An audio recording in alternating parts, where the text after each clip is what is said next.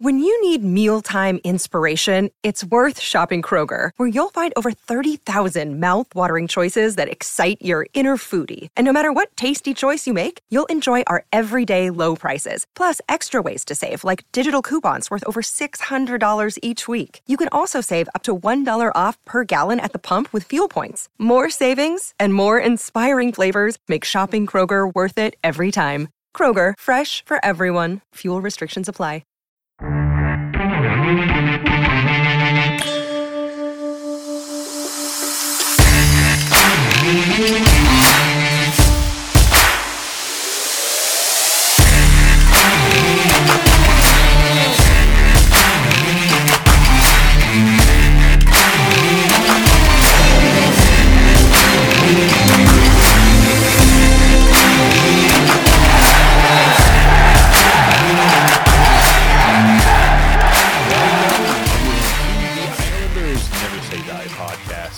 I'm your host, TJ, and with me here, as always, is our NHL analyst and expert, the grumpy old man.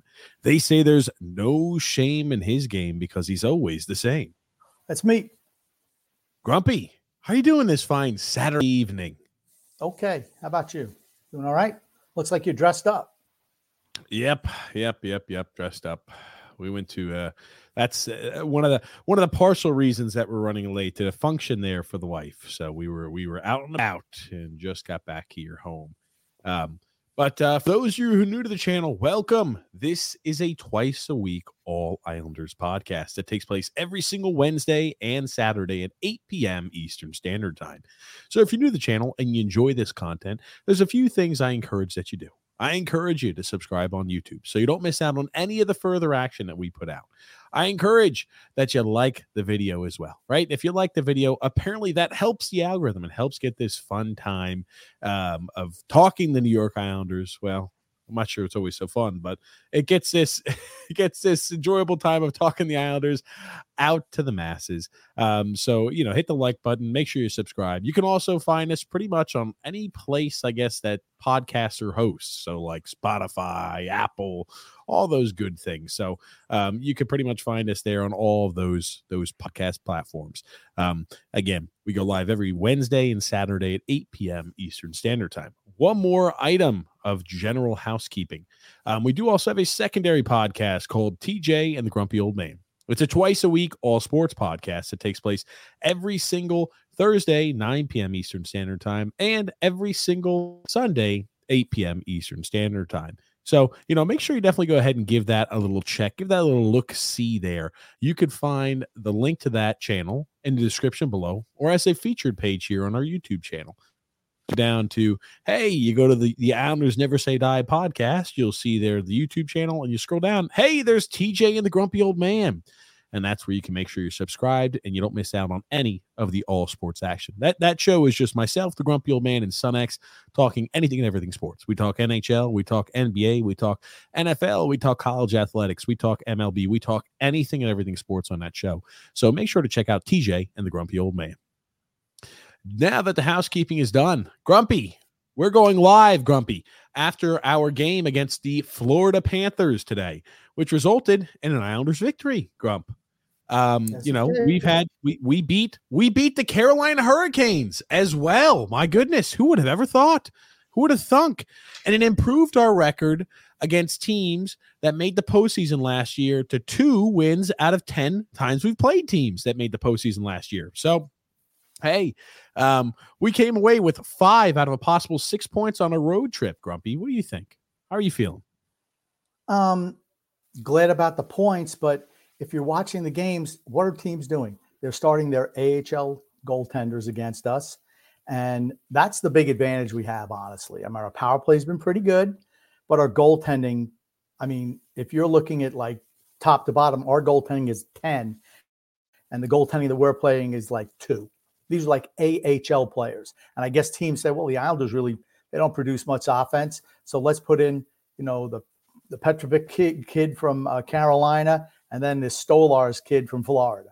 I mean, they were horrible, honestly. We've been so dominated the last two games. I, I mean, hey, points are points, so we're going to take the points. But if I'm an Islander fan, uh, which I am, I'm like, man, we're not very good. And if we played their starting goaltenders, we would get rolled. I mean, think about that. I, can, I mean, how many weak goals did uh, the kid from Carolina get in? I mean, I, like three. And then yeah, today, probably. three goals again, three weekies from this kid, and everything went through him. It might kick out the side, pass the net, but it's like he they're terrible. These are some bad goaltenders that we're playing. I just I don't feel good about the Islanders right now, giving up 45, 50 shots a game. It's that's not a sustain, that's not a winning model that you can sustain, obviously, right? Let's be honest. Yeah. And like you, you, you talk about, we did come away with points. We won both of those games. Both games we were thoroughly dominated in, in my opinion. Against Carolina, we were outshot almost like three to one. We played against the only reason we won is because we were playing Peter Kochetkov, or whatever the hell his last name is, whoever that is. He gave up five goals on 16 shots. You heard that right. Five goals on 16 shots for the Carolina netminder. And it's not it's, like we were sniping the puck. I mean, these are uh, eminently stoppable shots. Here's the thing: yes. when Butch when Butch is telling you, yeah, goaltender really wants those back. Oh, that's that's a weakie. I mean, uh, honestly, it's the only reason we won these games. Our goaltending is superior. Sorokin today was spectacular. How many again crossbars and posts did they hit? And their goaltender just anything near the net, it's an adventure. I I mean, I mean, I guess that two points didn't mean much uh, to uh, to Florida or Carolina to start those two goaltenders. It, I mean, we're not a good team. I, I, mean, yeah. Now we got some. You know, Matt Barzal was out today. Yes. Um, you know, uh, Nelson missed a little bit of the second period, but he was fine. I thought Bo Horvat stepped up today. I thought Noah Dobson was tremendous in the defensive end. And TJ, did you see that little clip I showed you with Romanov? And it just it's it it encapsulates everything about Alexander Romanov, everything in one little five second clip. Tell us, Grumpy. Tell us about it. He was, and the Islanders wound up drawing. Uh, I'm uh, Florida wound up drawing a penalty. Engvall got a penalty on it, but Romanov is just freaking all over the damn ice. He cuts it. Noah Dobson has a guy coming out, and he's a, and he just cuts right in front. So you got two guys covering one, and I'm like, "What the hell are you doing?" I was even yelling at the TV screen. I said, "Romanov, what the hell are you doing?" I mean, I just it's baffling. And people say, oh, Romanov's so much better. He does not play positionally sound, period. And that, and like I said, that little clip that I sent you today is the epitome of everything about Alexander Romanov, everything that I hmm. hate about him. And I mean, he's in an age where he should be able to know which side of the ice he's supposed to play on. And I, it's still a monumental struggle for him. I tell you, it's we we're winning games. I'm not liking the fashion that we're winning them in.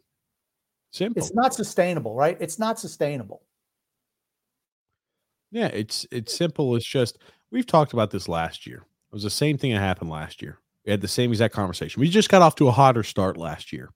We talked about last year was a lot of we're losing every single game and we come back and we and we score a whole bunch of goals right at the end. And you know, that wasn't sustainable there either, right, Grump? And then now, Grump, we're looking here and what? thinking to ourselves, what? Spit it out. You don't need to mention my name four times. Just spit it out. You okay, Grumpy? Yeah, just spit it out. Stop yelling, stop yelling my name every two seconds. Just spit it out. My God, Grumpy. Wow, Grumpy's really upset about the wins, I guess. Um, eh, you know, he, here's the thing. We're consistently giving up a shit ton of shots every night. It's not like it's an isolated incident.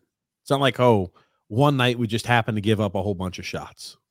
We are this we are giving up the second most shots on net every single night on average. San Jose is the only team giving up more shots on net than us. Okay. and our shots, the shots for category haven't been great the last few games.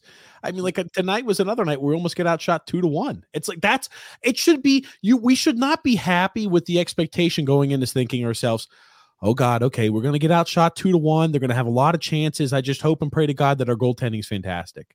And you know, That's... Grumpy and I talked to ourselves here earlier. We're thinking about doing a call-in show tonight because I'm really curious as to what the fans are thinking. I'm curious as to, you know, what the thoughts are from other people. Are they happy with the fashion of which we're winning? Are they upset? You know, what? Let's do test. Let's read the room. I'm interested. I can't imagine a lot of fans being happy but maybe they are. Maybe fans are happy just because we're getting wins, right? Hey, look at our point streak. You know, we've gotten points out of so many games in our last few, even though we're getting overtime losses and we're losing games left and right. We're still got a good point streak going on. And maybe that's maybe that's exciting. I just haven't liked the way we've been playing hockey recently.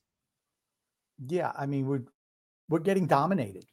We're playing good teams and they're absolutely dominating us. We're having luck. We're having some puck luck, right? How many posts, crossbars, we have tremendous goaltending. Uh, Great goaltending. And that that's that. I want to say I loved how the Islanders played like the last six or seven minutes of today's game. Really shut down Florida. I, I thought they did. So I, I mean, I thought that was solid. But the rest of the game, I mean, it's like a shooting gallery. There, the opposition is in our end all the time. It's you can't. It's not sustainable to get you know a shorthanded goal every once in a while, or you know, eventually you're not going to be playing AHL caliber goaltenders. You're going to be playing NHL guys, and then you're going to get beat easily by other teams. I mean, we saw, it, like I said, Carolina and Florida played their AHL affiliate goaltender today in both games. They did. Florida, maybe it's their backup. Well, the only reason he's the backup, the only reason he's the backup is because Spencer Knight is not with the team right now. He's a freaking AHL goaltender. He's what, 30 years old, played for freaking San Jose last year, couldn't even Anaheim. start Anaheim. Anaheim. Anaheim. What's the difference? Not much of a difference. So, you know, how good is he? Well, we saw tonight, he sucks. I'm, I can't tell you how many shots. He didn't know where the puck was. He's falling all over the place, wide open nets. I mean, it was terrible. I mean, he's terrible. And, you know, this is what we notice, right? Poor goaltending from other teams just shows how good our goaltending is. That's the one caveat. Our goaltending is superior to, if anybody wants to play a backup, that should be an automatic win for us. Automatic. We've had spectacular goaltending. I loved what I've seen from the star players on our team. Barzal's out with sickness today, but man, was he great against Carolina. Yep. He's been our best player. Three, uh, uh to me, there's three players who've been the best players on the team this year Sorokin, Dobson, and Barzal. Those are the three best players on the team. Nobody else even close. And, and Bo Horvat stepped up today. I thought I thought Bo Horvat was exceptional today. I'll be I honest; it's kind of to be expected at this point that those are our three best players. No, I'm just saying those are the three best. But I thought that Bo Horvat um, was exceptional today in bo- on both ends of the ice. I thought he was really, really good. He stepped up. I thought.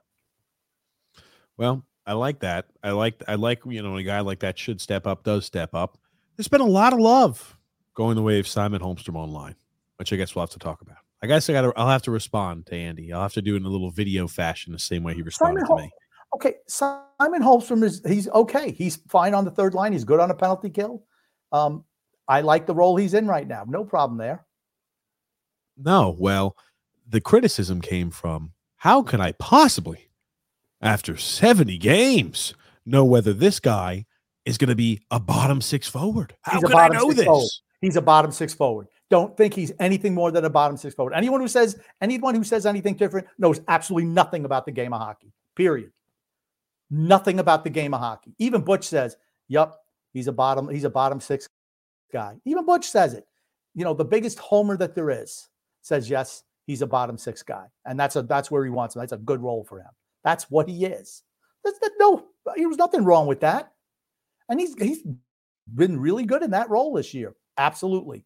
Playing on the penalty kill and, you know, uh, looking solid defensively. That's what he is. He's got a couple of, uh, you know, I think three shorthanded goals this year. Good for him. Of course, they're against the shittiest goaltenders in the league, but still good for him. Would you be shocked at all to find out Simon Holmstrom is shooting at a clip greater than 33%? Yeah, that's not. Hey, gonna... guys, well, this is sustainable. Why is, why is that? because he's scared to shoot the puck in five on five play. That's why he doesn't shoot the puck on five on five. He's looking to dish. I mean, that's what he's looking to do. Even the goal that he scored, the backhand goal against Carolina, guess what? He he wanted to pass the puck. If the Carolina AHL affiliate goaltender didn't just flop down on the ground, he never scores there. I mean, I, am sorry. Pump the brakes on on uh, Casper Holmstrom. He's a serviceable third line forward. No He's- problem there. He's a good third liner, and there's nothing like when I say he's a third liner. It's like people take great offense at, oh, how do you know he can't grow into a top six guy? You guys were talking about how great Wahlstrom would be, how this, how this. Wall- Wahlstrom has never been given the legitimate shot. Holmstrom this year has been given more of a chance than Wahlstrom has. But Wahlstrom before his injury. Go ahead. But what happened? What happened? He played himself out of that role. They wanted him to be on the first line, but guess what? Multiple He sucked so bad on the first line that they put him where he should be, which is on the third. and he plays much better on the third line. Yes. Yes. What what is so god what is so damn wrong about saying, you know what? The guy's had two or three different stints playing on the first line, and every single time Failed. no one on the first line scores any, and I mean any points. It's the reason why Simon Holster through 23 fucking games this season has zero assists. Newsflash is because when he's playing and when he's getting these opportunities with top line players, he's not putting and producing. That simple. When he's playing on the third line and when he's able to go ahead and pick pockets, when a team tries to get overzealous to try to keep the puck in the zone, he's able to pick the pocket on the penalty kill and force a two on one or two on oh going the other way. He scores goals. Great. That is their quintessential bottom six forward. Didn't, And there's used to have- nothing wrong with that. Your team needs bottom six guys. didn't we have a guy like that on our team for a while? Michael Grabner. The same exact thing. Michael thing. Grabner, Grabovski, all of those speedy guys who did a good job of pestering teams, create odd man rushes going the other way. But hey, when it required, when it got down to the cutting, cutting, cutting, uh, cutting, Not cutting time. yeah, not cutting time. Guess what? I'm not relying upon Grabner to score me any goals. Simple. And you'd be foolish to think that Simon Holmstrom is going to score you goals. It's just not. Hey, he's got seven points so far in 23 games this year, Grump. Good. You know what? Good. Seven points. What does that translate to? 25 points on the year. That's what third line guys do. That's what he is, third line guy. Nothing wrong with the fact that he's a third line player. Absolutely nothing. Don't think that he's a savior for this team. He's not. He's just absolutely not. So He does a really good job as a third liner. A really good job. I like what he brings to the table as a third liner. Yeah. Guess what? He has he has exceeded my expectations this year. And my expectations were very low for him. But guess what? He's not a guy who's a healthy scratch. He should be in the lineup every night. He should be playing a consistent bottom six role. And he has an important role there.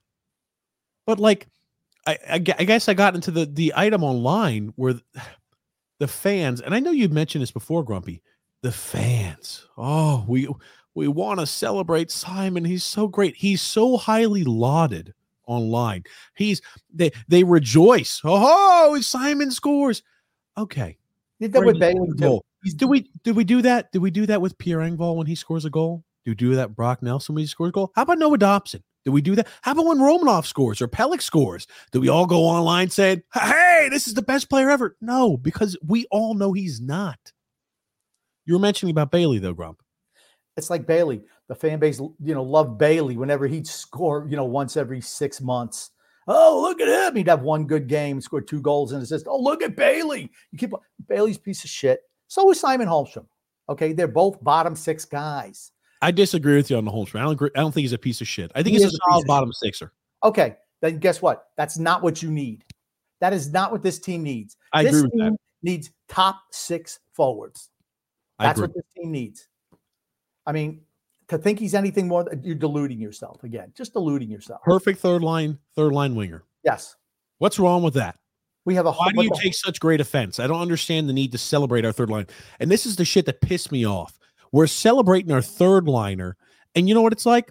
It's like take the clock back to yesteryear, a decade ago. And hey, we've been doing it every year since. We've got the best fourth line in hockey. Are you shitting me? I'm sick and tired of celebrating stories on the back section of the newspaper, on the back section of the sports section. I want to celebrate things like, man, our team is scoring at a crazy pace. We're keeping pucks out of that. We're one of the best teams in the NHL. We're winning games left and right. We're up there. We're up there maybe to win a President's Trophy this season. That's how good we're playing. We're over here competing for cups. That's what I want to celebrate. I don't want to start celebrating production from bottom six guys. I'm sick and tired of that bullshit.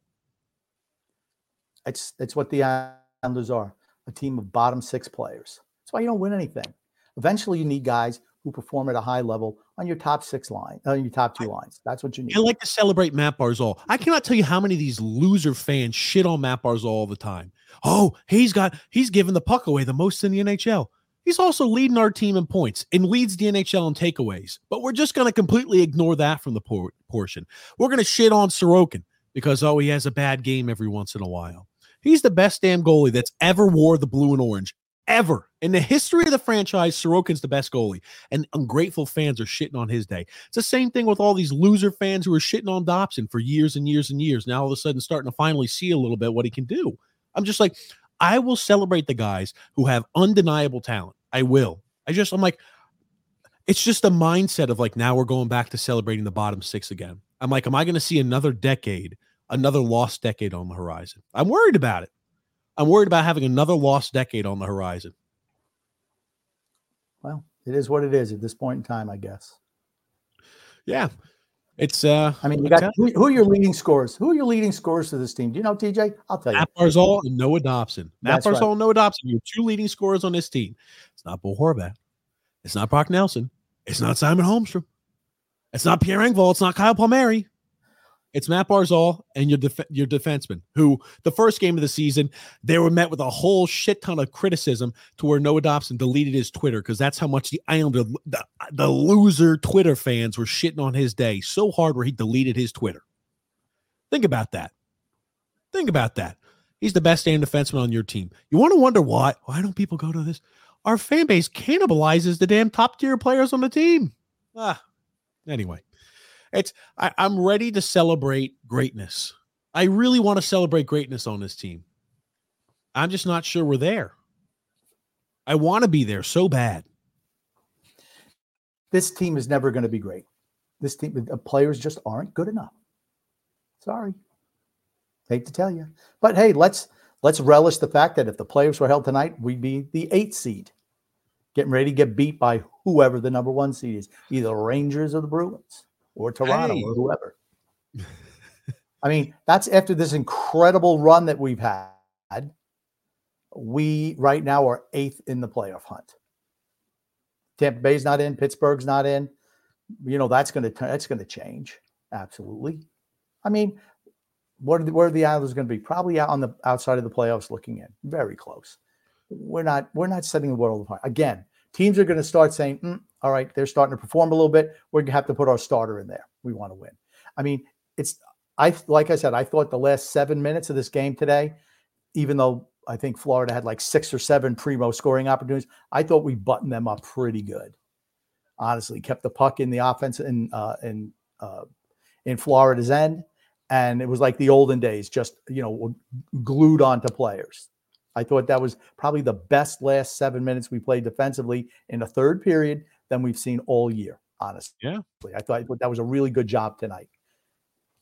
But thank you to Stolarz. Thank you very much. I mean, you you gave us two points today. I appreciate it because we didn't deserve to win that game. I didn't think we deserved to even be in the Carolina game either. I was like, no, holy shit. We were down, but the goaltender was just hideous five goals on 16 shots. We we surrendered 44 shots coming our direction or wherever the hell it was. I, and people like, oh, oh, oh, oh, oh, guys, but Carolina gets a lot of shots all the time. We're giving up the second most shots on average every single night. So Carolina putting up 44 shots on us is not in it's not unordinary. It happens every team we play puts up a crazy amount of shots because defensively we're very porous. We just play this turtle shell style. We don't block as many shots as we've had in the past and allows for primo opportunities. And outstanding goaltending is the only thing that could make this system run. And I'm like, we've seen in the few games that Sorokin's lost this year when he when he doesn't play his spectacular way. Well, you see what happens to that system. It looks mighty bad. He has to be sensational. They both do. Him and Varlamov both have to be sensational for us to win games. And Varlamov was tremendous against uh, Carolina. Carolina, fantastic. He was fantastic against Carolina. Yep. Varley was great, even for a backup. Here's was, the thing: he was tremendous. I mean, you know, there's been a game or two where he struggled and we get rolled in those games. If our goaltending is not like top two or three in the league, we're not winning. I mean, that's that's just the facts. Those are just facts. It's not like we're dominating possession or we're, you know, buzzing the net. It's not the not the way it is. Sorry. We were outshot 43 to 16 against Carolina. And today was 46, I think, to 26 or 46 24, something like that. Yikes. We're going to open up the phone lines here in a second, but I'm like, are you like when you watch the game, right? I I, I feel like you got to break it down to the minutia, right? Why do we watch sports? To be, To be entertained. entertained. To be entertained. That's why we watch sports. What entertains us? Well, when the team we root for wins, sure that entertains us. But also when we see beautiful plays and beauty in the sport we love, that entertains us. We don't, we very rarely see beauty from our team. We see outstanding saves from our goaltender. How often do you see moments of beauty from the Islanders? Or do you see dominating play where it's like, oh my gosh, every pass we have, it looks like everything is humming. We're controlling all the offensive zone time. We are just dominating out there. How often do we see that from the Islanders? Never. That would be entertaining. I, as a fan, would like to see some of that. I would. And that's what I want from the guys wearing the blue and orange. I want to be able to see some of that. I love when they win. I do. That's half that's half the equation. But I also want to be entertained. That's why I root for the team. That's why I watch sports. It's entertainment. I like to be entertained.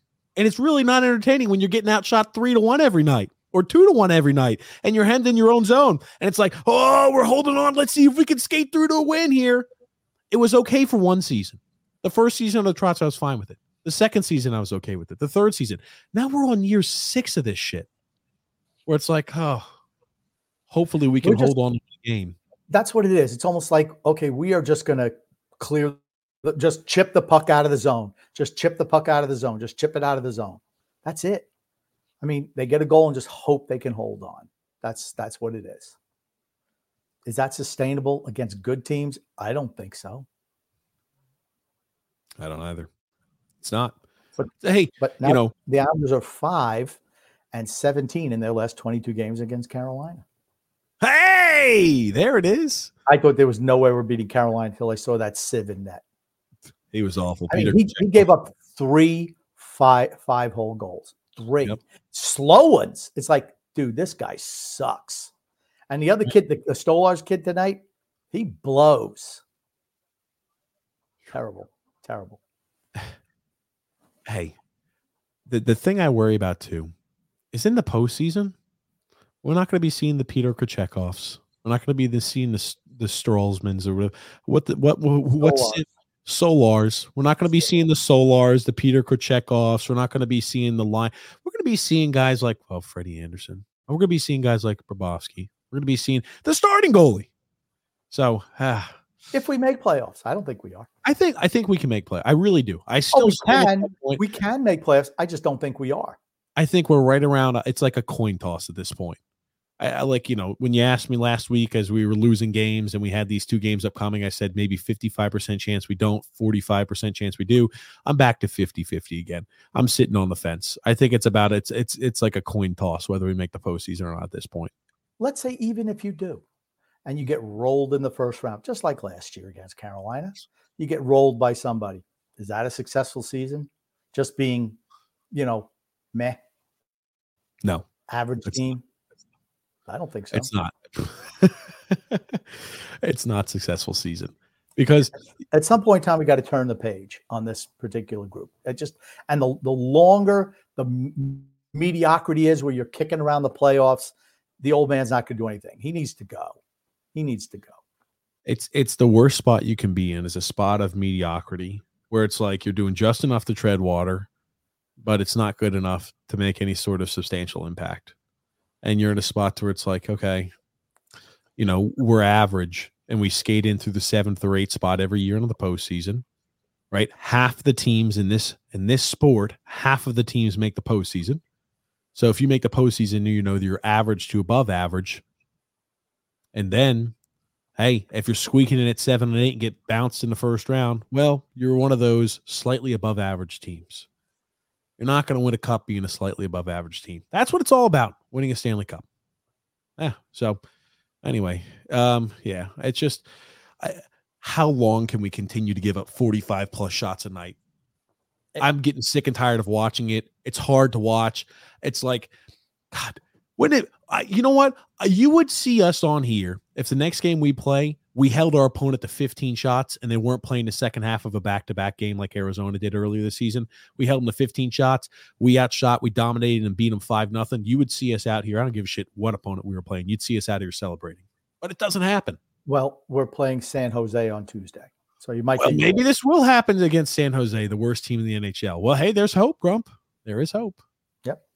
Oh man, oh man let's do this here. Um, I want to go ahead and jump into our ad read. Uh, well, Grump, let me ask you this before we, because we're going to do our ad read, then we're going to open up the phone lines.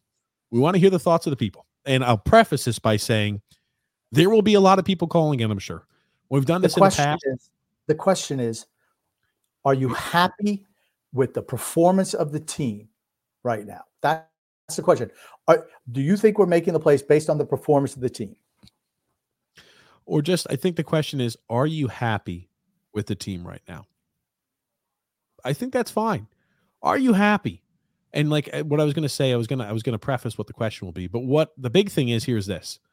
We're going to be receiving a lot of calls within a short time frame. So please do not get upset if I have to decline your calls because it starts echoing through everything like this.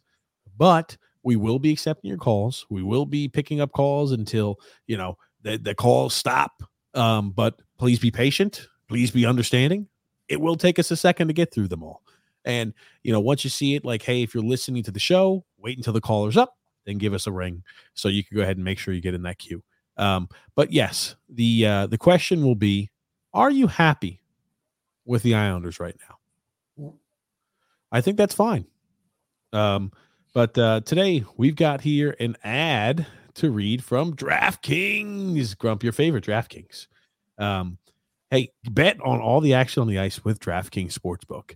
You know, who would have ever thought if you were betting this week to say, let's go ahead and bet for the Islanders to beat the Carolina Hurricanes and the Florida Panthers both on the road? But you can add a lot of same game parlays and let alone Simon Holmstrom score a goal in both of those games. Don't worry, ladies and gentlemen. You can bet through DraftKings Sportsbook. You could start adding same game parlays. You could start to really increase the payout there. You could do a lot of that great stuff there with DraftKings Sportsbook. Um, so make sure you give it a shot. Make sure you give it a try. Look for the same game parlays. And, uh, you know, hey, if you watch the Islanders, you know the Islanders well, go ahead and bet on the Islanders. Bet on them to win. Bet on them to lose. Hey, put your money where your mouth is. Have a good time. Um, but download the app now and use the promo code THPN. New customers can get $150 instantly in bonus bets for betting $5 on hockey. Again, that's promo code THPN only at DraftKings Sportsbook, an official sports betting partner of the NHL. The crown is yours. Bonus bets expire 168 hours after issuance. If you have a gambling problem, call 1 800 Gambler or visit www.1800Gambler.net. In New York, if you have a gambling problem, call 877 8 HOPE NY or, vi- or text HOPE NY. In Connecticut, Help is available if you have a gambling problem. If you call 888 79 7777 or visit ccpg.org. Please play responsible. Please play responsibly on behalf of the Boot Hill Casino and Resort. You must be 21 years or older, but age varies by jurisdiction. It's void in Ontario. Bonus bets expire 168 hours after issuance. See dkng.com slash hockey for eligibility and deposit restrictions, terms, and responsible gambling resources. Okay. Um just one ad read today? I don't know. Um the end of yeah, nope, nope, that's it. The Raycon was through the end of November. So we are in technically December time here now. So just one ad read here for today. Um you know, the I will say this about the the the, the Metro right now. Seems like all the teams are closely bunched together. Yeah, which is bad news for us. Because if you look at the standings, you got uh you know, Pittsburgh has 24 points in 23 games. The Devils, 23 points in 22 games. I mean, you know, those teams, they just have too much talent not to right the ship, right? Which I think is bad news for the Islanders. Just because we're up one point or two points on these teams and they have games in hand, it's not like we're 10 points up, right? Let's be honest. We go through a time period.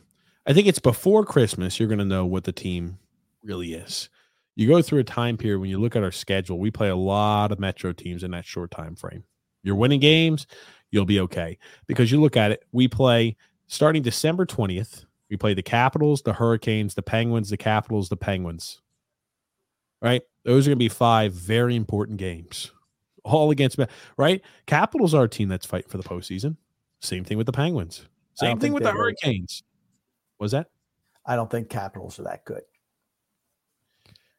They're a team that's not scoring enough goals. Right. Simple. They're not. I mean, like I know they're. I know they're. You know they're. They have more of the same amount of points of us, and they've got right. They've got three games in hand on us, but they're just not. They're simply not scoring enough goals. Yes. You know, same problems, similar problems what the Islanders have. Just simply don't score enough goals. That's it. And think about it. We had how many games where we've scored three or four goals in a row? We're still bottom five in the NHL in goals scored a game. Think about that. Bottom five. We don't score goals. It's been a problem for years. still is a problem. Always has been a problem. But again, I'll preface this. The question for every single person, and I'll remind you when we get you on the phone, is are you happy with the Islanders? That's our question today. We want to know from you. And again, we'll get a lot of calls in a short time frame. So it's our first time doing a call and show in a while. So the the likelihood of me screwing something up is definitely there. So please be patient, is all I'll say.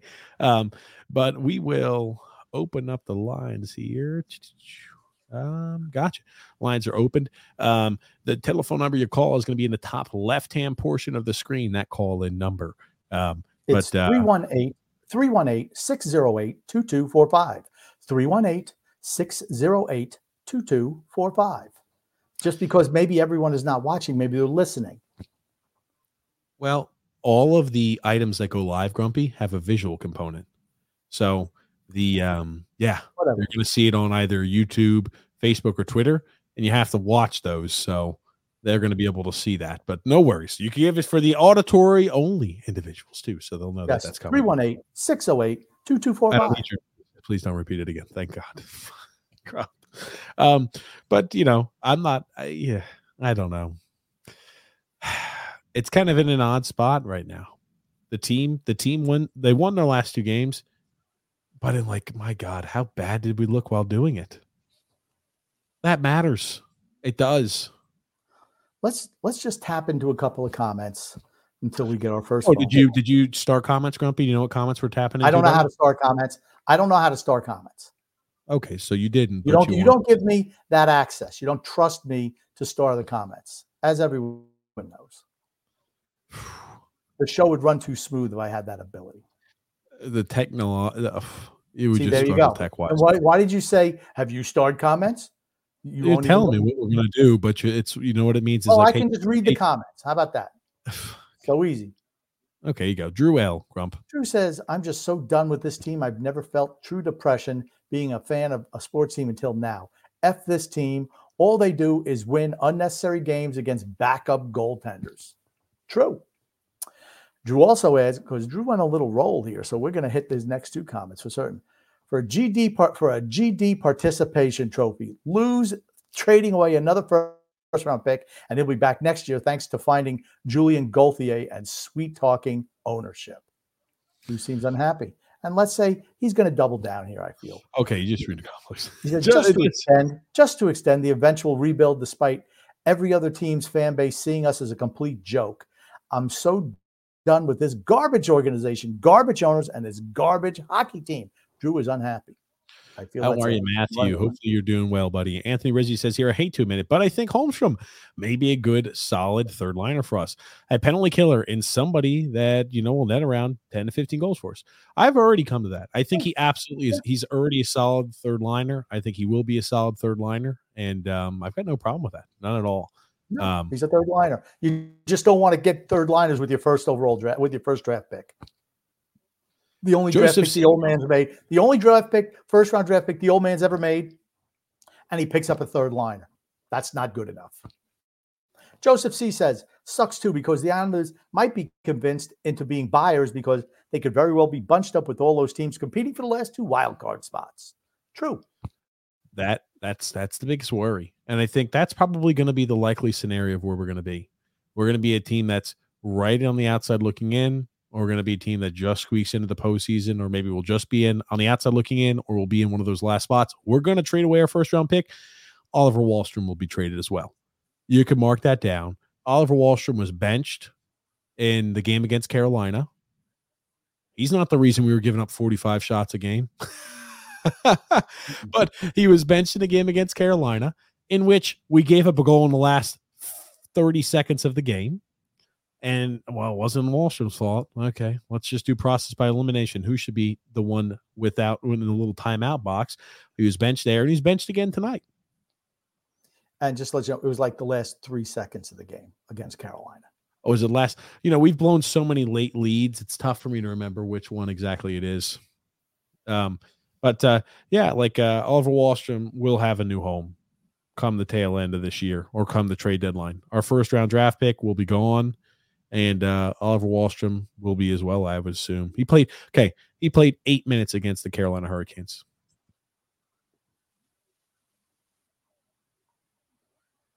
Yeah. You have any thoughts on that? No, I'm just yeah. That's that's correct. I mean, nothing else to be needs to be said about that, right? We've beaten that horse to death. I don't know. I, like, don't put him on the ice then. What benefit does he have?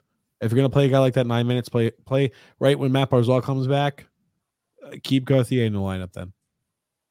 He's uh, Wahlstrom is not a guy who can benefit you in an eight games eight minute stretch of a game, playing the bottom six role. Yeah, it's not his skill set. They do a lot. They they ruin goal scorers all the time. Thomas Amadeo Grump. Hey, Grumpy and TJ, big win tonight. Yes, it was. Absolutely.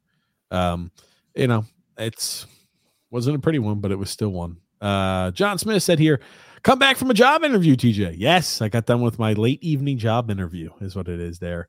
Um, why are you wearing a post office outfit today? Because I work at the post office. Brett W says here, T, TJ, did your watch break or something? No, no, no, no. We were out. We just got back though.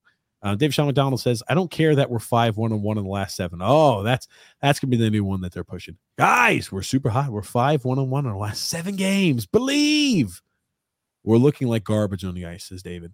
Um, our goaltending got us wins, and the poor goaltending from other teams got us wins. Absolutely, it's so obvious. We our edge in goaltending is like night and day compared to other teams.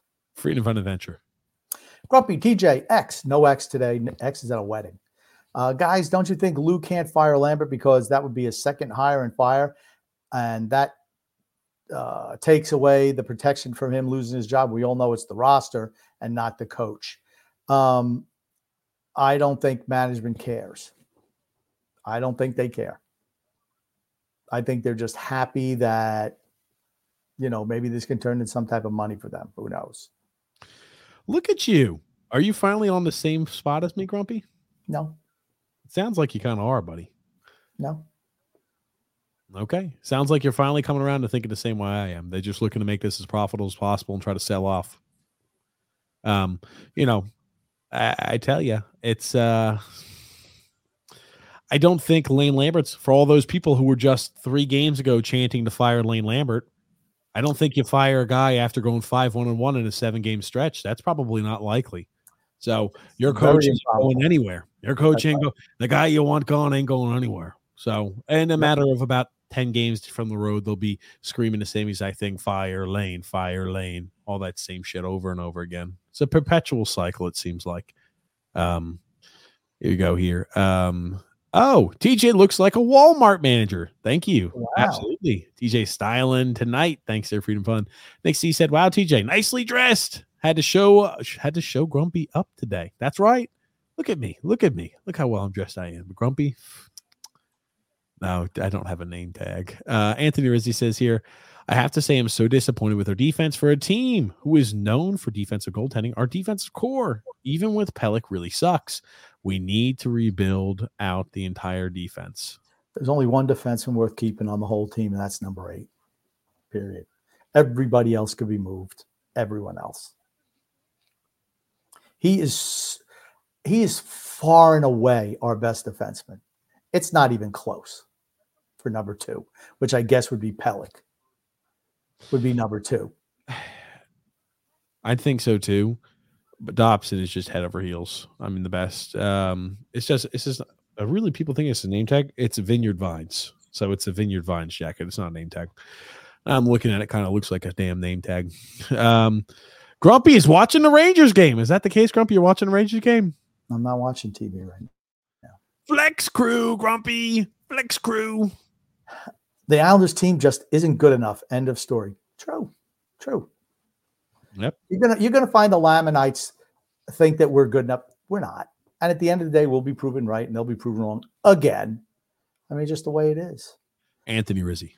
Uh, Horvat played well tonight. I think he did too. Barzal, for at least five or six games, has really played like the Barzal of old. Nice to see that fire in him again. I think Barzal's been our best forward by far this season. It's not even, you know how, you want to know how good he is? Butch even said he's been by far the best player on the team this year.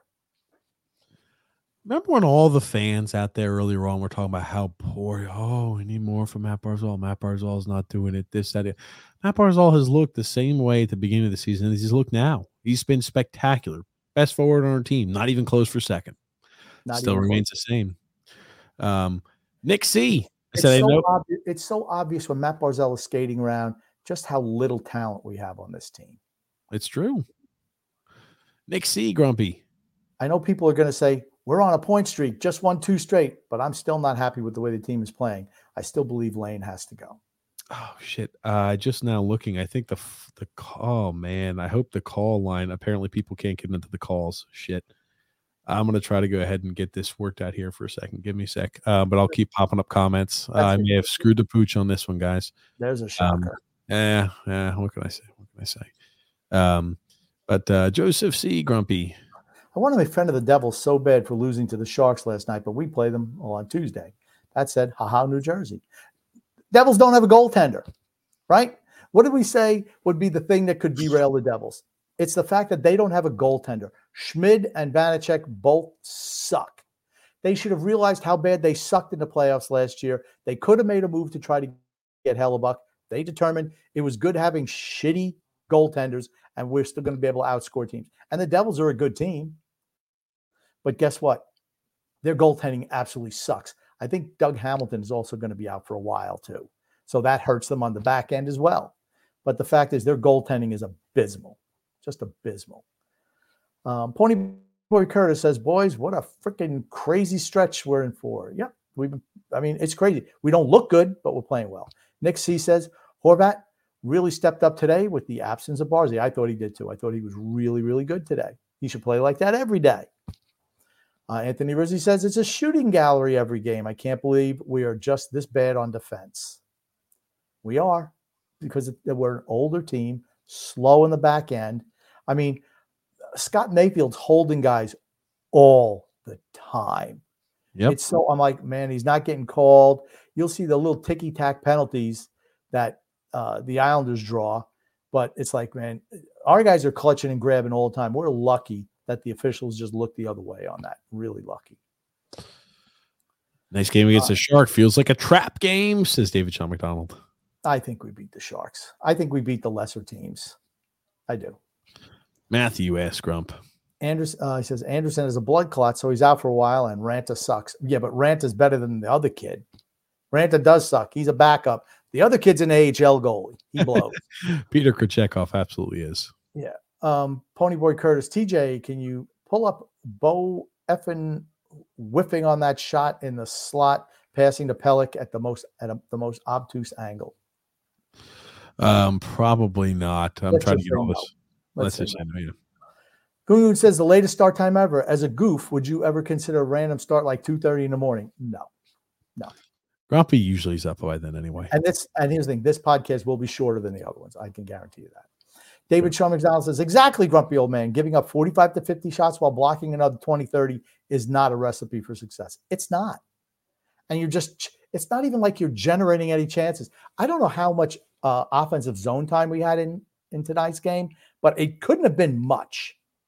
Like uh, in the first period, I think we didn't even get in their zone until it was like 10 minutes to go in the period. It was it was bad. I we didn't just- register our first shot until 10 minutes of the period. Think about I mean, that. that's like, come on. That's the best you can do. I, it just, I mean, okay, we won a couple of games. Are you happy with the way the team is playing? I, I to me, the answer is no.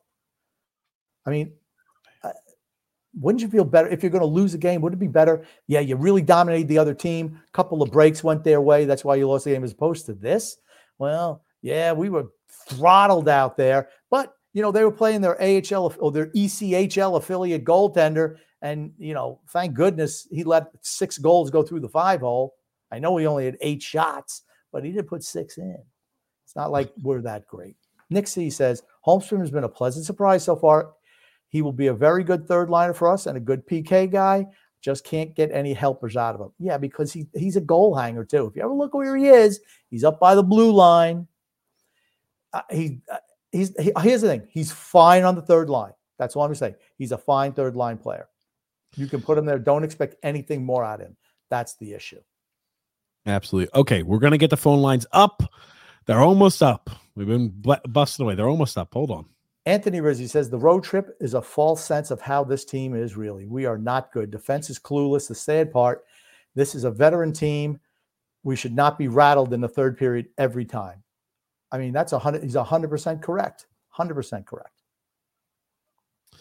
All righty. Uh, Freedom and Fun Adventure. Anyone else surprised Holmstrom has more goals than Tkachuk? Yeah, I'm surprised. The phone line should now officially be opened. I had to reclaim the phone number because I have apparently waited. Ah, here they're coming. They're coming, Grump. I was like, damn. I was like, maybe. I'm like, Grumpy, nobody's picking up here. So we're glad that uh, Yes, I think okay. now now oh shit, man. You know, I haven't done this in a while, but uh Grump, read our next comment, please, from Goon Goon. as I'm getting says, Why couldn't our beloved Islanders score an empty net for three minutes? Were we on the receiving end of a vicious prank? Nope, not at all. Um, what was actually happening was the fact that we couldn't get the puck out of our zone. I mean, hey, you're you're live here with TJ and the Grumpy Old Man. Can you hear us? I can hear you, TJ. Oh, great! It's it's Mark Grumpy. How are you, Mark? What's up, guys? Yeah, I'm great. Love the show. Uh, you usually agree with you guys. The first question was, "Are you happy with how the team has played?" I'm not happy necessarily uh, how the team has played. I'm surprised how well we've done in terms of our record, uh, and I know a lot of it has to do with OT points, but uh, OT lost points. But um, two points. First of all, the NHL is very average league. After you get by the first four or five pretty damn good teams, it's a very average to below average type type of league. Number two, you guys are always talking about goalies. NHL goalies aren't that great anymore. Yeah. You know, whether you have the first string guy in on most teams or the second string guys, none of these goalies are that good except for Shesterkin. You know, I don't even think Sorokin's had a great year. I think he's been okay. I don't think his stats are great. You know, but I mean, most of these goalies aren't that great anymore. And this used to be a really like goalie type league. And I don't feel sorry for the Buffaloes or the Edmontons or the Jerseys. Go make a trade for a good goalie. The Islanders have two goalies. Go offer us the house for Sorokin. Go offer us a number one pick and a player for uh, for for, for, for We we wouldn't we were not even listening last year for potential offers for Varlamov. I don't think we would listen. Yeah, now. I understand, but like seriously, I don't feel bad for Buffalo. Go miss the playoffs again, and then we could hear how good their prospects or their young players are. The Devils, they're gonna blow. They're gonna blow their season up this year. You got Hamilton out.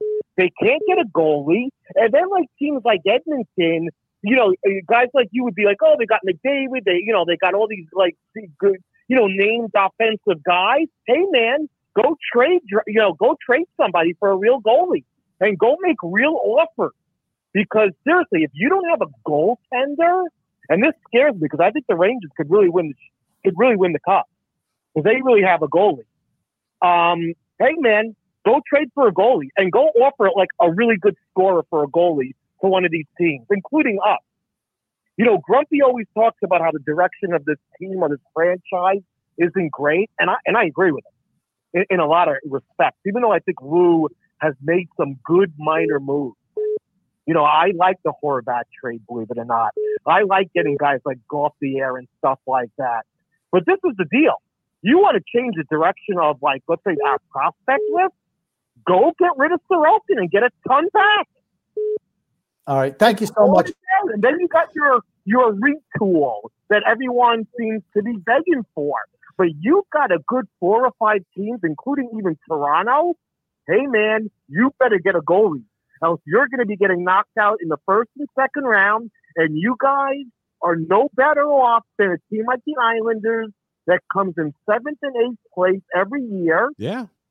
And I disagree with you guys. We're making the playoffs this year. There's no doubt in my mind. We haven't even played well. Sorokin hasn't played that great. And when I say hasn't played that great, he hasn't been, you know, the Sorokin of last year. And the stats say it. That defense was terrible last year. You guys are bragging about Noah Dobson. He was awful last year. This year, he's fantastic. We let up 40 shots tonight. Yeah, we don't have Pelech either. Okay. Our best player, Barzal, didn't play.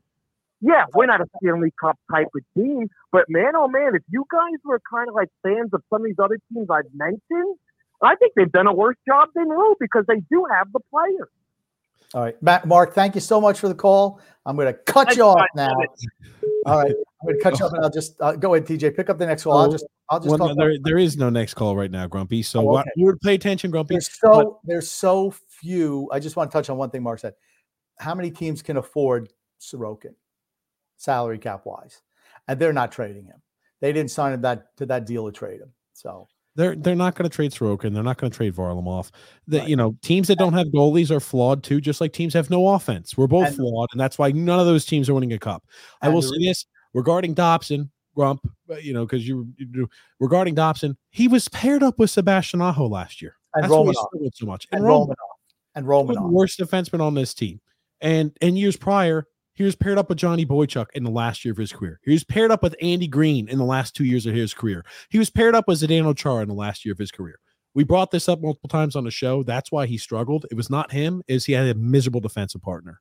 You put So- him with Pelech, all of a sudden you're he's able. He looks really good, and he's he's so solid and smart out there. Again, he's 23 years old. Yeah. Hey, it's Grumpy. Do you know who this is calling in, Grumpy? Who would you guess? Who could you guess is calling in right now, Grumpy? He cut. D Cut. What's up, D Cut? How are you? The boys, what's cooking, guys? How you been? Hey, let me ask you a question, D cut. I got a question for you. Um, I know you're the leader of the Matt Barzal fan club, and you must be really happy with how he's performed this year.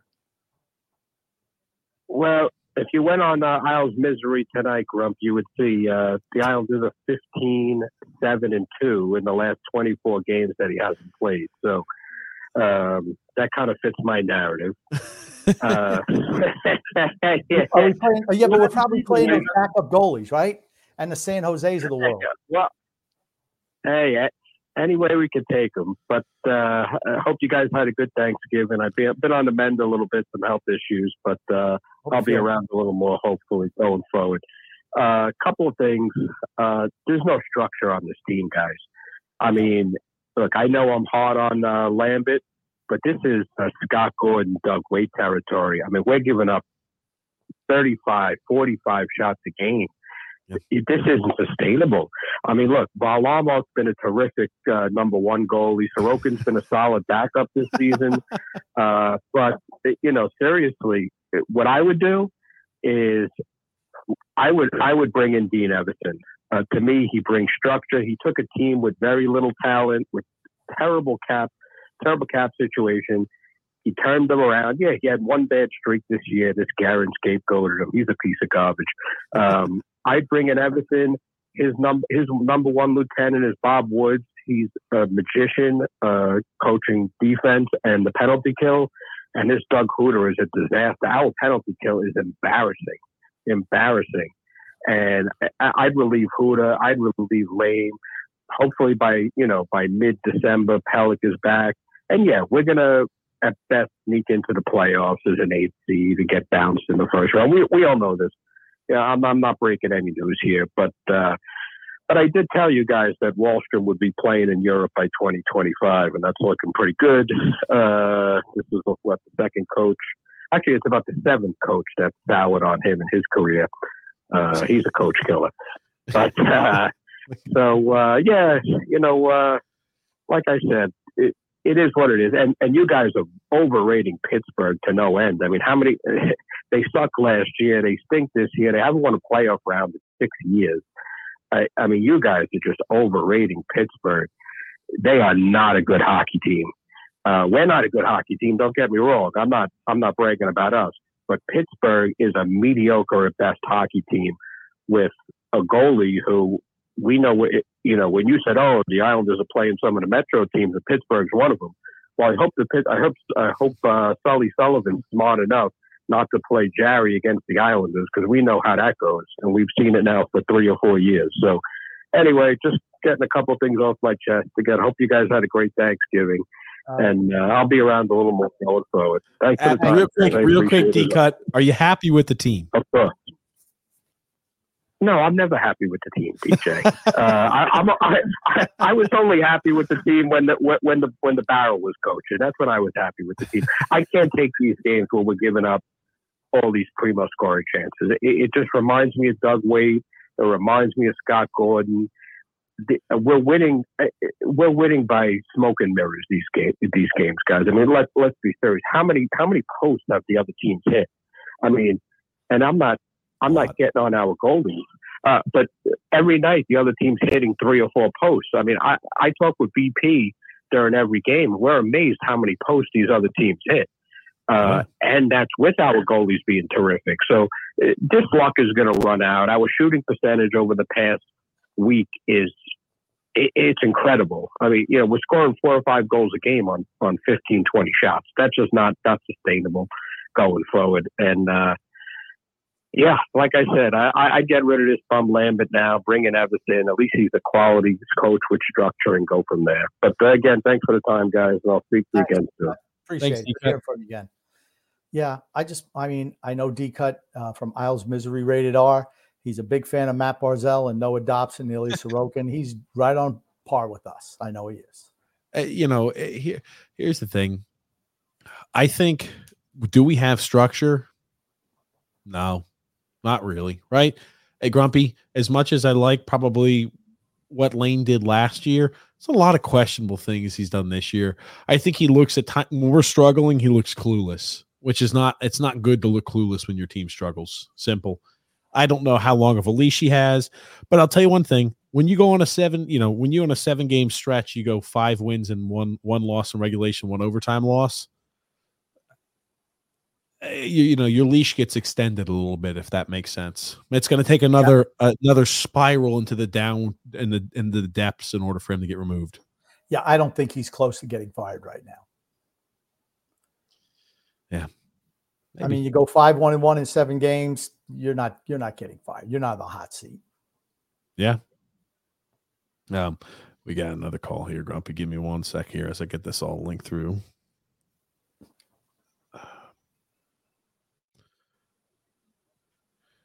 All righty. I think we've got here coming on. Is this Drew? Drew, can you hear us? Yes. Can you hear me? Yes. How are you, Drew? First, First question: good, How good. are you?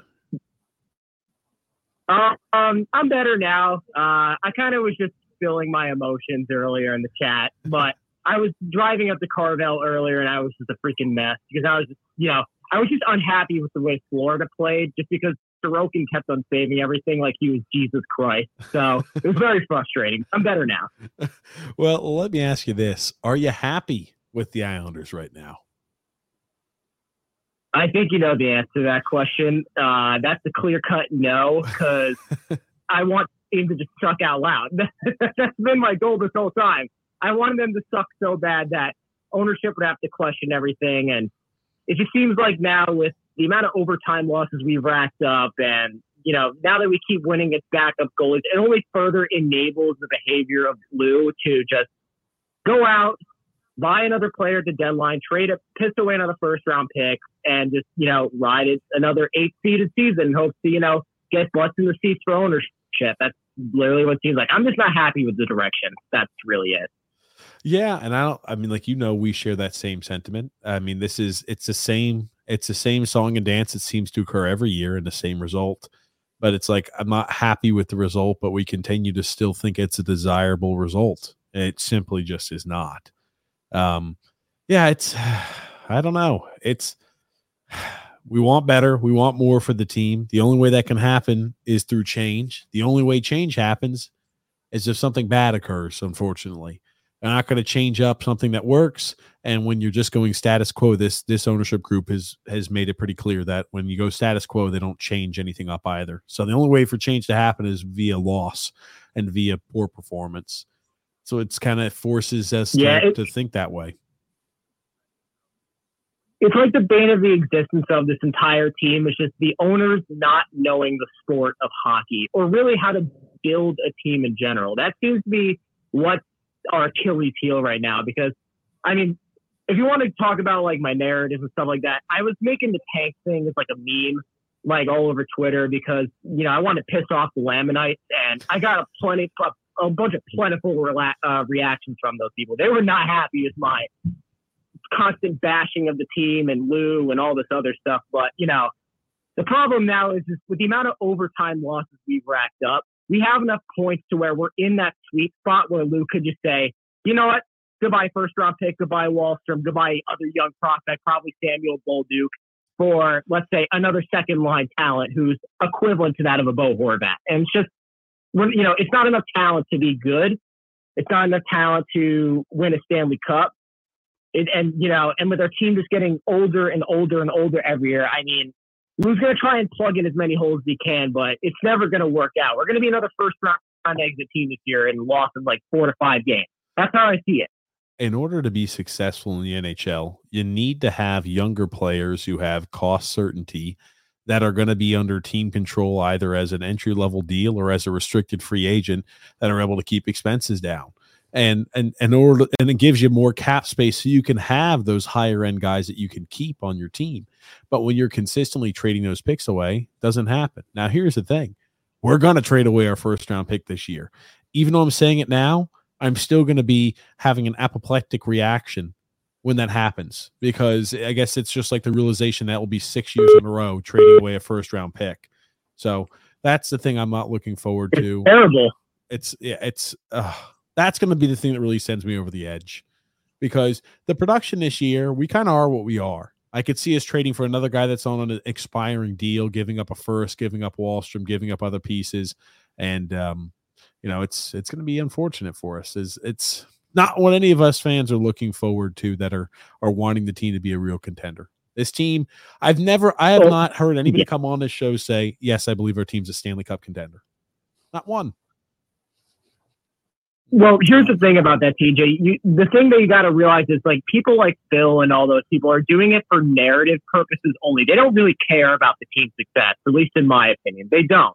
They care about, you know, Simon Holmstrom developing into that top six just so they can say, I was right and you were wrong. And it's just, you know, it's childish. It's like, at this point, it's like, dude, do you really care about the team or do you care about your narrative more? Because it seems like nowadays you've gotten clouded in our judgment of narrative. Like I'm like for my narratives, I'm using as like jokes. I mean, I don't actually really 100% believe that we should unintentionally tank. I would like for that to happen, but I'm not. At the end of the day, I'm an Islander fan at heart. I want to see this team win. I just want to just make sure it's not the winning isn't leading to a dark path. And the sad thing is, it is, and it's only going to continue that way unless you know we go on another major losing streak, and you know teams start playing their starting goaltenders against. That's the only way it's going to work. we're just treading water is the unfortunate portion and it's not like it's like we're out in the ocean and, the, and the, the tide's going to go ahead and recede at any point we're just treading water and we will be for a while but drew thank you so much here for the call today thanks drew Yeah, see you, Grumpy. Later. grumpy. A man of many words grumpy old man. What can I tell you? later. Well grump well, well we'll wait to see if we've got more calls and more calls coming in. The, the phone lines are open. Uh thank you for everybody who has called in already. Mark dcut drew anybody who wants to call in always know phone lines are open. We want to know a few things for those who are just joining in if you are. Are you happy with the oh shit hold on a second damn you know what i just noticed i asked people to call into the phone line and i removed the call in number shit Yeah. Once again, the number is 318 608 2245. would have been helpful if I kept that up, wouldn't have it? So that's the number. Very That's true. when we're running across, I guess, the tech issues. So uh, give me one second. So there's back up the phone number um, for everybody patiently waiting. My apologies. Many apologies. Please forgive me. Um, who do we have live with us here on the phone? Hey, JP, what's up? What's up? Is JT or JP? JP. What's up? Yeah, oh, yeah, JP. What's up, JP? Yeah. How are you? I'm doing well. How are you? Oh, you Yeah, I- know, not bad, not bad. Are you, are you happy? Are you happy with the Islanders? I, I haven't been happy with the Islanders for a really long time. I I do want to just make a quick comment. I you know, as I've watched the league this year in in general, I'm noticing that in at least this is my perception, is that they're going back to kind of allowing more obstruction and allowing more holding and, and slashing and hooking. And I'm just wondering if that's actually somehow in a very perverted way helping uh, the Islanders of, of this season w- win some of these games, even though I understand they're allowing like 800 shots a game. I just, I'm curious if that, if the uncalled stuff is actually helping the teams that don't have as much speed Yes, to, to bring into the offensive zone. absolutely. I think last year they probably reached, and I'll get your opinion on this too, Grump. I think last year they probably reached a little too far um, with what they were calling. I mean, like how many of these like little ticky tack calls did we see? You know, you put a stick on the hands, an immediate call. We'd see all that type of stuff. And now, you know, we're seeing a little bit gets let go a tiny bit more. We're a team that we are a veteran team that tries to get away with as much as the ref allows us to, I think. Yeah, in my opinion, uh, it helps the lesser teams. It absolutely does. The clutching and grabbing, and I, I mentioned it uh, earlier in today's show, how it's so obvious that we're interfering and holding and hooking, grabbing sticks, yanking guys from behind, and nothing's getting called. When the league relaxes those rules, it benefits the lesser teams. It just does, and I think the Islanders absolutely benefited from that this year. Absolutely. I, well, one more quick thing, or maybe a couple more quick things before I, you know, I'm, I wish the hell they would just play Wahlstrom for a couple of weeks, like six, 16, 17, 18 minutes a night. And if he just totally tanks, then send him down and let's just get this charade over with already. Uh, but the the other thing that I wanted to say before I, before I go is, uh, when I was 4 and 0 in the fantasy, and you know the last three weeks have just demolished my team. And my son turned to me, he's 11. He goes, "Dad, you were four and zero. What happened?" And I answered him. I said, "TJ and the grumpy old man happened to me." so oh, anyway, uh, have a have a good night. Though. I'll see you. Uh, good Thanks. talk to you. Thanks so much, JP, for the call. Thank you. Call from Brian. Hey, it's TJ and the Grumpy Old Man. Is this Brian? Yes, it is. How are you, Brian? I'm good. TJ, yourself? Not bad, not bad. Let me ask you: Are you happy with the Islanders right now? Absolutely not. Why? Why are you not happy with the Islanders? I want to hear. Um, I'm resentful. I feel like the arrogance of Lou Lamoriello and the ownership is insulting. Um, quite honestly, they're not worth watching. They're not worth buying the merch. Um, the on ice product is horrible, and uh, I just resent them. I don't. I don't think you're wrong. I don't think. Here's the thing. I don't think I could say that you're wrong to have that feeling because I feel that way too sometimes. Grump, go I ahead. think- I say think the problem, I think for me, the problem is there's no, I, I just don't feel like we're moving towards being a good team. I guess that's my biggest, it's like I can't, I can't see down the down the railroad tracks enough. I just can't. I just was just stuck with this group for years and we just don't perform. And it's like where there's nothing to be positive about. I mean, just treading water, being like the 16th or 17th team in the league or 18th is just not good. I, I don't think it just and the product it's like Brian mentioned, just not fun to watch. It's just not fun to watch. and it's not like you can get excited and say, "Hey, you know, at least we're exciting to watch him. We're young, and there's, you know, uh, the a carrot at the end of this as a reward. Um, if you've been a fan of this team for a long time, it's just more of the same. I, th- I think what we were all hoping for after enduring decades of pain was eventually, sooner or later, we're going to be one of the top tier teams. We're going to be one of the teams that everybody envies. We're going to be one of the teams where people say, I wish I could be the New mm-hmm. York Islanders. I wish our team was as skilled as the Islanders. I wish our defense was as buttoned up as the Islanders. I wish our goaltending was as great as the Islanders. They say that about the goaltending, but none of the other stuff. And we're just not that. And it's just like, that's where I'm like, man, I want to still get to that point. So, yeah. Oh, yeah, Brian. Any other thoughts you have there you want to share with us before you jump? I, I, I just really wish that uh, as fans can be loyal and that's fantastic, but I think the best thing we could do collectively right now is just don't fill the arena, don't watch it on TV, don't buy the merch, and you just got to stick it out that way because uh, we keep being loyal. It's not getting us anywhere. True. True. Absolutely. Thanks so much, Brian, for the call on. Thank you. Um, Nice I mean, talking he's to you, Brian. Yeah, thanks, Brian. Um, the I'll say this. I don't blame him for any of those thoughts he's had. Not a one. I would lie to you if I told you I didn't at times feel periods feel like, man, I'm just I wish we could do it differently. Wouldn't you feel better, TJ, if the team was maybe not as good, but you had young talent that you're watching grow up and get better every year? Wouldn't that be? I mean, I consider that more and uh, you know something where you have something to look forward to. I want to have the possibility that we can be a team that can be envied. That's what I want.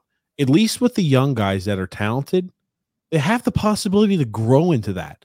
They have the possibility to grow in those fantastic, like Noah Dobson, for example. We knew what was there the entire time.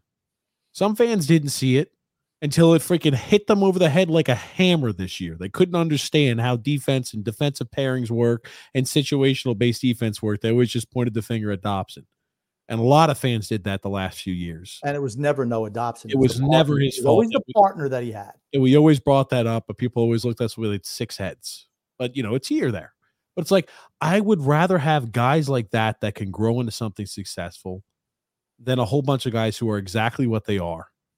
That and it's like, okay, how much growth am I going to see from Brock Nelson? None. How much growth am I going to see from Kyle Palmieri? None. How much growth am I going to see from John Gabriel Pageau? None. How about Anders Lee? None. How about Matt Barzal at the age of 26 Can years I, old? can I just say something? Man, you saw when there was a damn empty net and he had a chance. He out hustled one of the fastest players on on Florida to get that empty net goal because that's what he's good at. He didn't the hell they. He didn't score it. But why the hell did they put him out there when you're in the last minute? Why? He gave up. Think about it. He gave up the goal. Uh, he was on the ice and did not help for that goal that was given up in the last few seconds against Carolina. He's out there in the same scenario. Yep. Um, hey, you're live here with TJ and the Grumpy Old Man. Who do we have calling in? Oh, oh, oh, oh. Hold on a second. I screwed the pooch here. Um, I have to fix this up here. Um, but yeah, it's like, you know, I, I just I want to be a team. I, you know, th- the growth of the players on this team is not probably where we want it to be. It's like Matt Barzal, 26 years old. How much growth do you think he has left? Not much. He I should agree. be entering the prime of his career. Hey, you're live here with TJ and the Grumpy Old Man. Who do we have calling in? Emmanuel, how are you guys? Hey, Emmanuel, doing well. How about you? Ah, I'm doing all right. At least the boys won tonight. True, true. Let me ask you this: Are you happy with the Islanders right now? Um, happy. I mean, listen, they're if they cleaned it up a little bit, they can be all right. I'm I'm happy that Barzal is one of our best players. He's younger. Dobson's one of our best players. He's younger. You got Romanov looks better than he did last year. Sorokin's still good. Um, you know, they, they do have a little bit of a younger team than they've had the last couple of years playing bigger roles, but happy, like I'm gonna watch every game, man. I was watching every game with Scott Gordon and with uh, you know Doug Weight. So to me, it's I'm not gonna turn my back on the team. This is my entertainment. They've been with me since I was a nine year old kid. But um, you got to be at least a little bit happier that even though it's a slow transition, there is a little bit of a transition to the younger players. No. The I don't. I'm not sure. I really agree with that. So like I think there's the players were the younger, like when we got rid of Johnny Boychuk and Zdeno Chara and Andy Greene, did we get younger? Yes, we did. But like when you look at the composition, and I was just kind of touching on this too a little earlier, but I'm like, you look at the player who has who has room for growth. Like on the first line, I don't think Anders Lee has any room for growth. I think 26 year old Matt Barzal kind of is what he is. I don't think 28, 29 year old Bo Horvat has much room for growth. I don't think Brock Nelson has room for growth. I don't think Paul Palmieri has room for growth. I think 26 year old Pierre Engvall kind of is what he is. I don't think that John Gabriel Pageau has room for growth. I think Holmstrom and Wahlstrom do. I don't think anybody on the fourth line, Cizikas, Clutterbuck, Martin, have room for growth when they're all healthy. And defensively, I think Pelech and Pulock are what they are. I think Dobson and Romanov have room for growth. The same thing with your Bolduc, but Mayfield doesn't. And I think our goalies are what they are. You know, so I don't think there's a lot of players that have room for growth that are on this roster. There's a lot of guys who have many years of NHL experience that are what they are, unfortunately, at this point. Yeah, but a lot of the players that you mentioned that are what they are, like Barzal is what he is. He's a pretty good player, man. Like Yeah. Sorokin and Varlamov are what they are. They're pretty damn good players. Brock Nelson, you know, I'm I don't know how, but he's pretty damn good player. So, like, I'm not listen. I don't think this team is making the playoffs this year. Uh, maybe they will. I don't know. They need to tighten up just to be able to be a playoff team. Like, not even a top three team in the division, but just to be a playoff team, they got to tighten up. I know that they've done it in the past. I haven't seen it in a while. So yeah, I agree with you in that. But you know, it, if they do things right from this point, it might be too late. No, not too late. It might be later than it should have happened. I don't think it's too late. Hopefully, you have Clutterbuck, Martin coming off. You can replace him with bottom six forwards that are young and have you know more of an upside, like you said. Um, but I don't think all is lost with this team. I don't think there's no way you know that they're not going to be decent for the next three to four years. I, I can't. I mean, they might not be, but I can't say for sure they won't be. You know.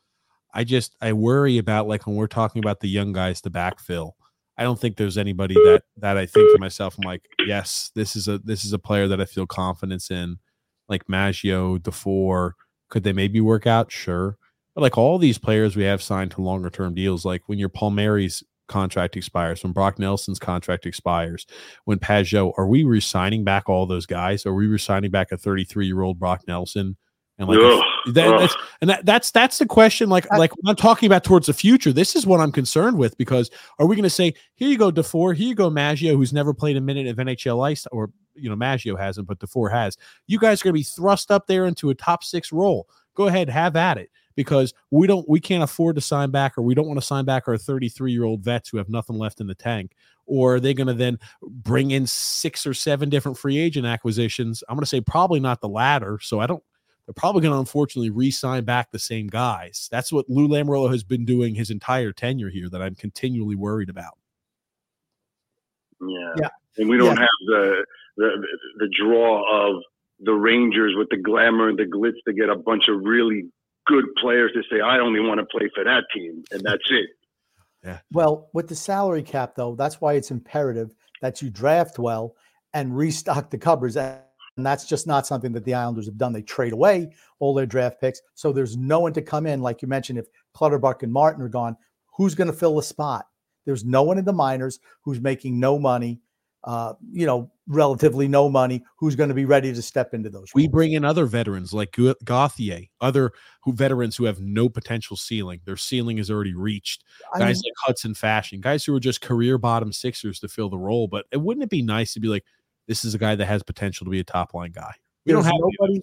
There is nobody on this team who, if Brock Nelson goes down, there's no one who can fill his spot unless you're taking Barzal off of Horvat's line. Okay, but then that weakens you on the on the wing. So I, we just don't have a whole lot of top end talent, and that's why it's that's for me that's the issue. And there's none of the minors either. And until that situation gets rectified, we're just going to be treading, you know, just on the same little mouse, uh, the treadmill of mediocrity, I like to call it. Absolutely. Um, Uh, but thank you Emmanuel, so much, thank you so Emmanuel. much. Thank you so much for the call in, Emmanuel. Thank you so much. Um, but yeah, it's it's I, I think I think we can. Here's the thing: I think I'll go one further. I, I, I think with for Emmanuel, I think we can make the postseason this year. It's not this year I'm concerned about. I think this year the result is already written and, and granted, right? The likelihood that we maybe go ahead and you know make the playoffs, that's a possibility, but likely we win a Stanley Cup, highly unlikely. Yeah. So I mean no, that's that's really the worry. Yeah, it's not happening. That's really the worry there. Um Okay. Um we got you're live here with TJ and the Grumpy Old Man. Oh, it was unsuccessful that link. Give me one sec here, Grumpy. Can you read another comment for us, Grump, as I'm doing this, please? Thank you. Sure. Um, Nick Canetta says, "Is it just me, or when Aho comes back, I'd rather see Reilly stay on the bottom pair? He's not great, but he can exit the zone and provides okay defense. Yeah, I'm fine with that. He's been okay. He doesn't get a whole lot of minutes, but he's been okay back there. He hasn't embarrassed himself. Why not?" Uh, Matthew S says, "Certainly have to clean things up." Uh, Manny Mass says, "Points are points. I don't mind bend, don't break, whether it's happening cons- when it's ha- when it's happening consistently. Yeah, but I mean, I just think we're lucky to be hanging on right now. To be honest with you, playing backup goalies, there's a direct correlation to AHL and ECHL talent goaltenders, um, and us playing against them, which is leading to goals for us. Because I don't think against good teams with good goaltenders, we don't match up. Um, Hey, you're live here with TJ and the Grumpy Old Man. Who do we have calling in? PJ, hi, this is my little Brownie. Hey, my little brownie. Ground, how are you guys? I'm doing well, thank you. Wonderful, Did thank back you. from the game? It was, Oh, you're at the game tonight. Yes. Yes, I was. Now, what was, was it? what was what was the? I'm interested. What was the Florida fan base? What there is of them? What were they? What did they think about today's game? Honestly, sometimes it doesn't even feel like there's hockey in Florida. There was there was really no excitement coming from the Florida fans. Half of the crowd was Islander fans, and we practically was chanting "Let's go Islanders" over "Let's go Panthers." So it was pretty much a. I figure it was an Islanders home game at Panthers Stadium. So that's how that's how much it was. Oh, That, that's the way it But, is. uh, That- That's a, that's the way it is down there. It absolutely that's the way it is down there. Now, yeah, and I mean, I was just talking to a lot of. I'm sorry. Go ahead, Grump. and I just wanted to ask: Are you happy with the direction of the team? And what do you think about how we won tonight? Do you think it's sustainable? This is going to be hard to believe, but I am actually happy with the direction this team is going in. This team is filled with jags. They are all average players and they're winning. If this team was filled with Connor McDavid and Leon Draisaitl and giving up 40 plus shots a night, I would be truly pissed off. But they are average players and they're actually doing well for average players. So yes, I wish we all had better players, faster players, younger players, but what we have right now, the fact that they are winning, I'm happy with that. I like the mentality. It's like when you resist what is, that's when suffering begins. She's accepted the fact that the team's average and has no expectations for them but average and mediocrity. When they do well, she's excited. I wish I could be a fan like this, Grumpy. Wait. I do. I wish I could be happy like this. This is a good mindset to have. So is this like the the five stages of grief or seven stages? She's much grief? further ahead than we are. She's on in the acceptance level. She's already at the acceptance level, and we're still here at the denial level where it's like, this can't be happening. All right, I got to pull those up. What is it? What is it? The five uh, stages? Five stages of grief. There it is, right there. Look at that. I just put five ST and it comes right up. Denial. We're at denial still. I, no, I don't think we're at denial. We're in. I think I'm in the anger stage. Okay, I'm in the anger stage as well. I agree. But you're right. My little brownie has. Uh, She just bypassed bargaining, depression, go right to acceptance. I'm not there. I'm just. She's almost all the way through. I've like she uh, that acceptance is the last one. I am stuck on anger. and Oh no, I had anger in November, all of like anger, frustration, just ripping my hair out. That was November. We're in December now. I know this team is, as you say, just average guys, grumpy. So I've accepted when they win, they win. Great. When they lose, I move on to the next game. I like this mentality. I like She's- this. uh, you know what? She's she's much more mentally healthy than I am. That's all. I'm She's, she, look at this. She's, she's got a good grasp of what it should be. I mean, I'm jealous. I'm a little bit envious because even at my age, I'm still a child when it comes to stuff like that emotionally. And uh, I'm glad that you're more enlightened than I am, Mil- my little brownie. Very, very glad for that. Thank you, Grumpy. I really appreciate that. No problem at all. No problem at all. So, do you think we're going to make the playoffs though? Oh, if they keep playing like this and at least we keep getting one point per, you know, loss, we'll squeak in. If we don't, you know, all the best for next year. But yeah, but accepted it. We're on the border and we will remain on the border until the very last game, till game 82. Fantastic, my little brownie. Pleasure talking to you. I know you're ready for a big NFL schedule uh, tomorrow, and uh, we're going to talk about it the Old Man Show. I know it. thank, you. thank you so much, my little brownie. Thank you guys. Have a great night. Have a great thank night. you. Thank you. Bye bye. Oh man, I love her. I love her. I tell you, that's great. That's the best mentality to have. I wish I could have that. Mind. I'm jealous of her. I really am. Like I said, she's much more emotionally mature than I am. And then, honestly, a lot of Islander fans. Yeah, I was about to say. Most of the Lamanites, they're the, the Lamanites are in the denial phase. Every Yes, single one of them. They're just one step behind us. We're in the anger phase. They're in denial, and we're looking at them saying, "Get to the anger stage." And, and my little brownie's like, "Guys, I'm already past anger. I'm already past bargaining. I'm here at acceptance. Come join us at acceptance." And that's where we need to be. Holy shit! Oh man, that's a. I tell you. Is what it it is. Yeah. Um, but yes, phone lines are open there. I know we had a few people calling there, um, but yes, phone lines are open. We'll keep them open here for a little bit longer. We'll probably do max. I'm thinking today, two hour show. Um, oh, somebody just called, but it did come through. I'm sorry. Try calling again, guys. Um, the phone lines are open. Um, but uh, yes, we'll do. I think max two hour show here today. Um, and uh, yeah, we just want to hear. We want to hear. I, I like that. I like that perspective from my little brownie. I, I like it. Um, did you read Gungun's comment, Grump? Um, no, no, I didn't. Why don't you read that one? Then I'm going to read another comment that I ignored to to say. Why don't you read that, Grumpy? I'm I'm pulling up more more more calls. Okay. Okay, I'm going to go with David Sean McDonald. Says TJ, stop saying grump. Thank Grumpy, you. it's because you keep watching fucking again, TV. just stop saying grump. Just do your job. I'm You gonna. you, anytime I believe- you have enough. You have enough problem learning how to pick up a phone. Okay. You know what the problem is, You know what the problem the I have, phone- The phone call com- comes in and you pick it up. That's how it works. You want to know what? You know, you want to know, Grumpy? The problem I have is anytime I look up and I see my co-host staring off adrift, staring at the TV screen, Grumpy. That's the problem I've got, Grump. Do you think it's because no one wants to hear from you? That you, Oh you no, it's because you just, it's because you're old. You can't focus on two things at once. That's that's the problem. That's but it. hey, I think we got I think we've got Mike. Mike Moisa. How are you, Mike? Oh, Hi guys. How are you, Mike? Are Uh, you first I question? I- are you happy with the team? No, not at all. But it- it's I, as as other people have probably stated already. I've missed it, but I'm not. I'm not happy with the coach to be honest. I feel like he's made a lot of missteps along the way this year, and whatever potential they did have, I feel like they flushed down the drain. But I, I, had to get this out. Like you guys said, you kind of know what you have in a bunch of players here. I think you have two players on the roster right now who are very interesting. One, Simon Holmstrom, who has somehow found a way to continuously score goals right now, which is something the team desperately needs.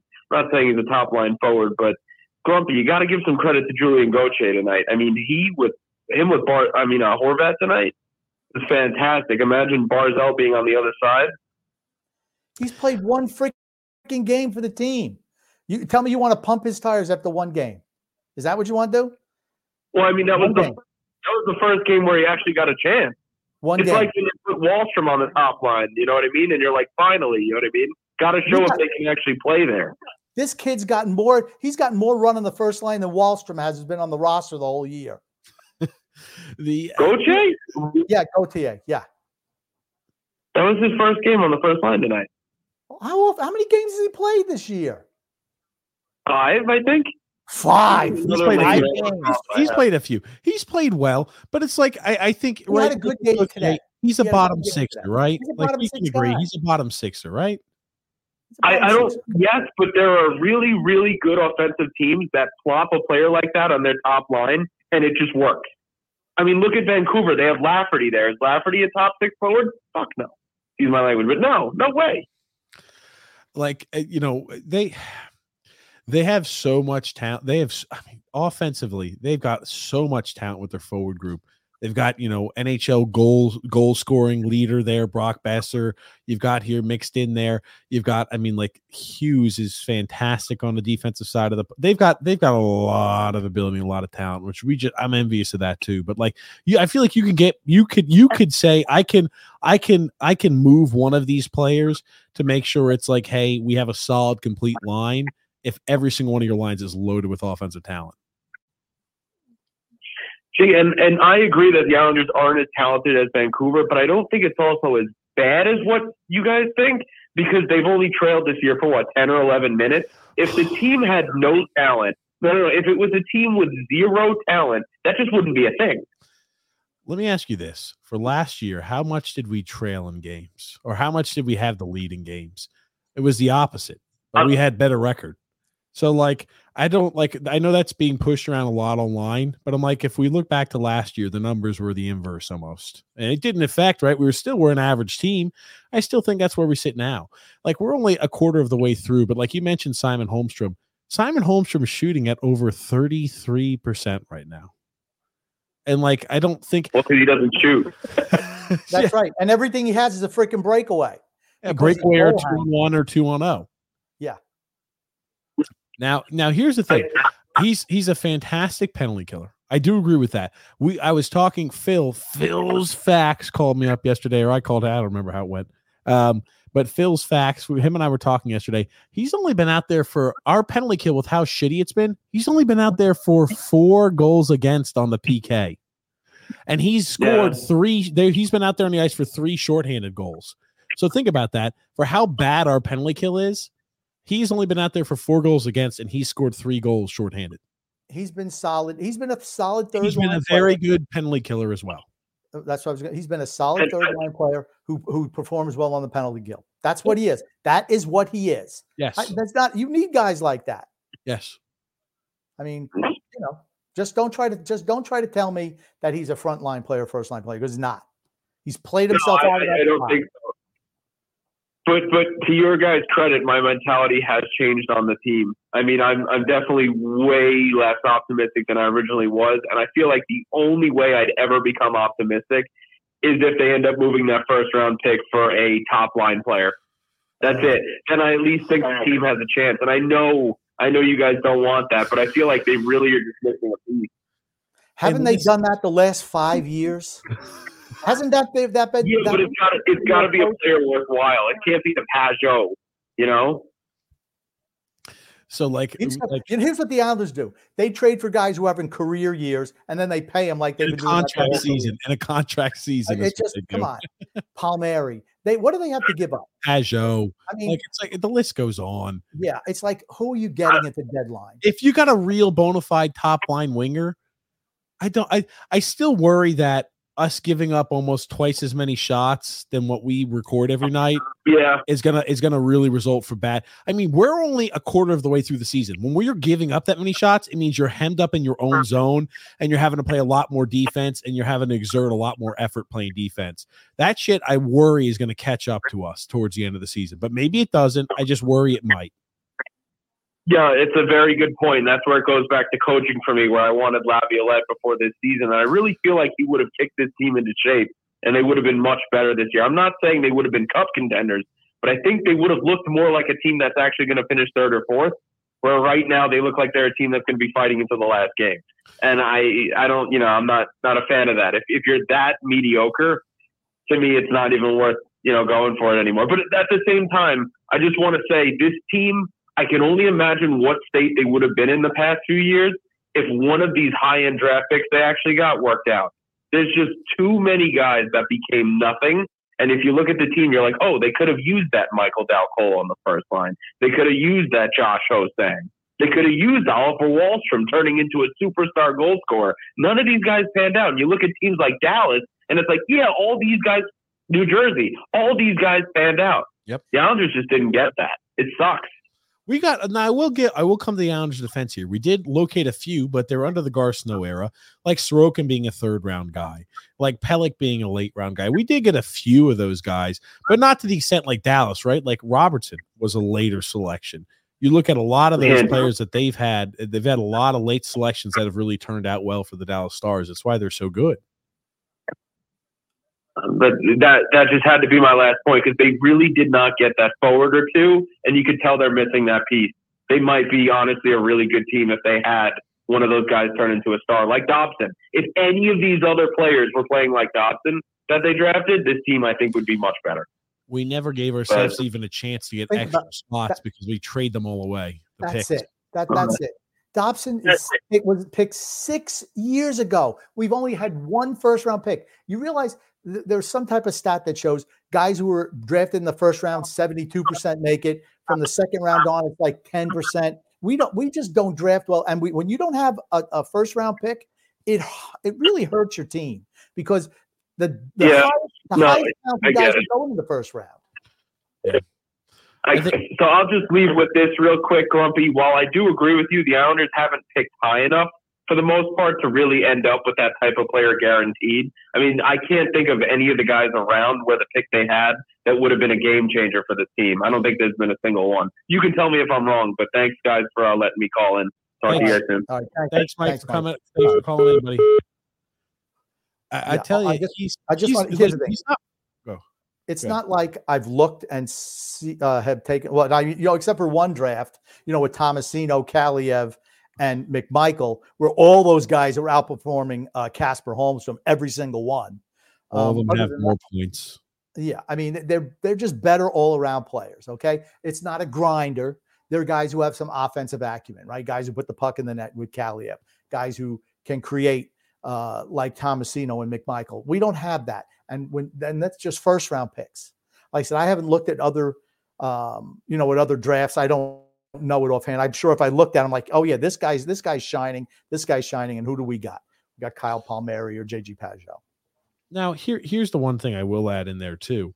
We had a lot of these. You look back years ago, decades ago, right? Like you know the Michael Dal Colle draft. That was, of course, one where we happened to select one of the few guys who didn't pan out, and was, there was a lot that were in that area that did pan out. You know what I mean? Like Nylander was selected eighth overall. He like, was the he was the consensus number four pick. I know five it was pick. number five pick. I know it was a four person draft, but it's just like that was that was just like okay, typical Islanders there with that one. Like we were lucky to get rid of Griffin Reinhart, but Griffin Reinhart was a guy who never panned out. Like Ryan Strome at fifth overall never panned out. Nino we traded away, but Brock was in that. Man, is it crazy to think Brock Nelson and Nino were in the same draft class? Yeah, I still sometimes think we do. Hey, but you're live here with TJ and the Grumpy Old Man. Who do we have calling in? Hey, what's up, boys? It's uh, it's it's the former mayor, aka uh, Pony Boy. Oh, Pony Boy Curtis. Let me ask you, Pony Boy, are you happy with the Islanders right now? Am I happy with the Islanders? No, I would say um, I'm not happy with them. I, I am happy uh, a little bit with, um, as uh, my little brownie mentioned. Like, like here's the, the thing, boys: is, is multiple things can be true at the same time, right? Like, you know what I mean? Has has Lou Lamoriello like put a good product on the ice, and and do we have a good casting crew? Uh, no, but you know what I mean. Are are they um, giving it their all out there most nights? I, I would say for the most part, most of the guys are. I would say that the, the, the ones that are in question, really. I mean, I, mean, I, would- I would say Bo Horvat mainly is, is, is somebody that that you know I question his his ethic at this point. I I, I mean, he had the most Josh Bailey-ish like uh, you know, uh, scene the other night where he, you know, he had a wide open shot and, you know, right in the slot and he just passes it right, uh, over to Pelech at this awkward angle.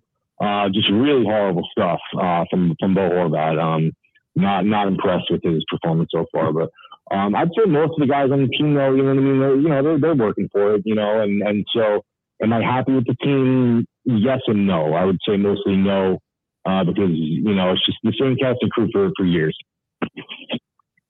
Yeah, I mean, like you know, from that standpoint, right? Like they're they're putting their effort out there on the ice. Like we, I think we all as fans respect that. I don't think you know, like I'm always. I think all the people are great people. I think they always try hard. Sometimes I'll question the effort, but for the most part, I've never been like at a spot where I'm like, this team has given up.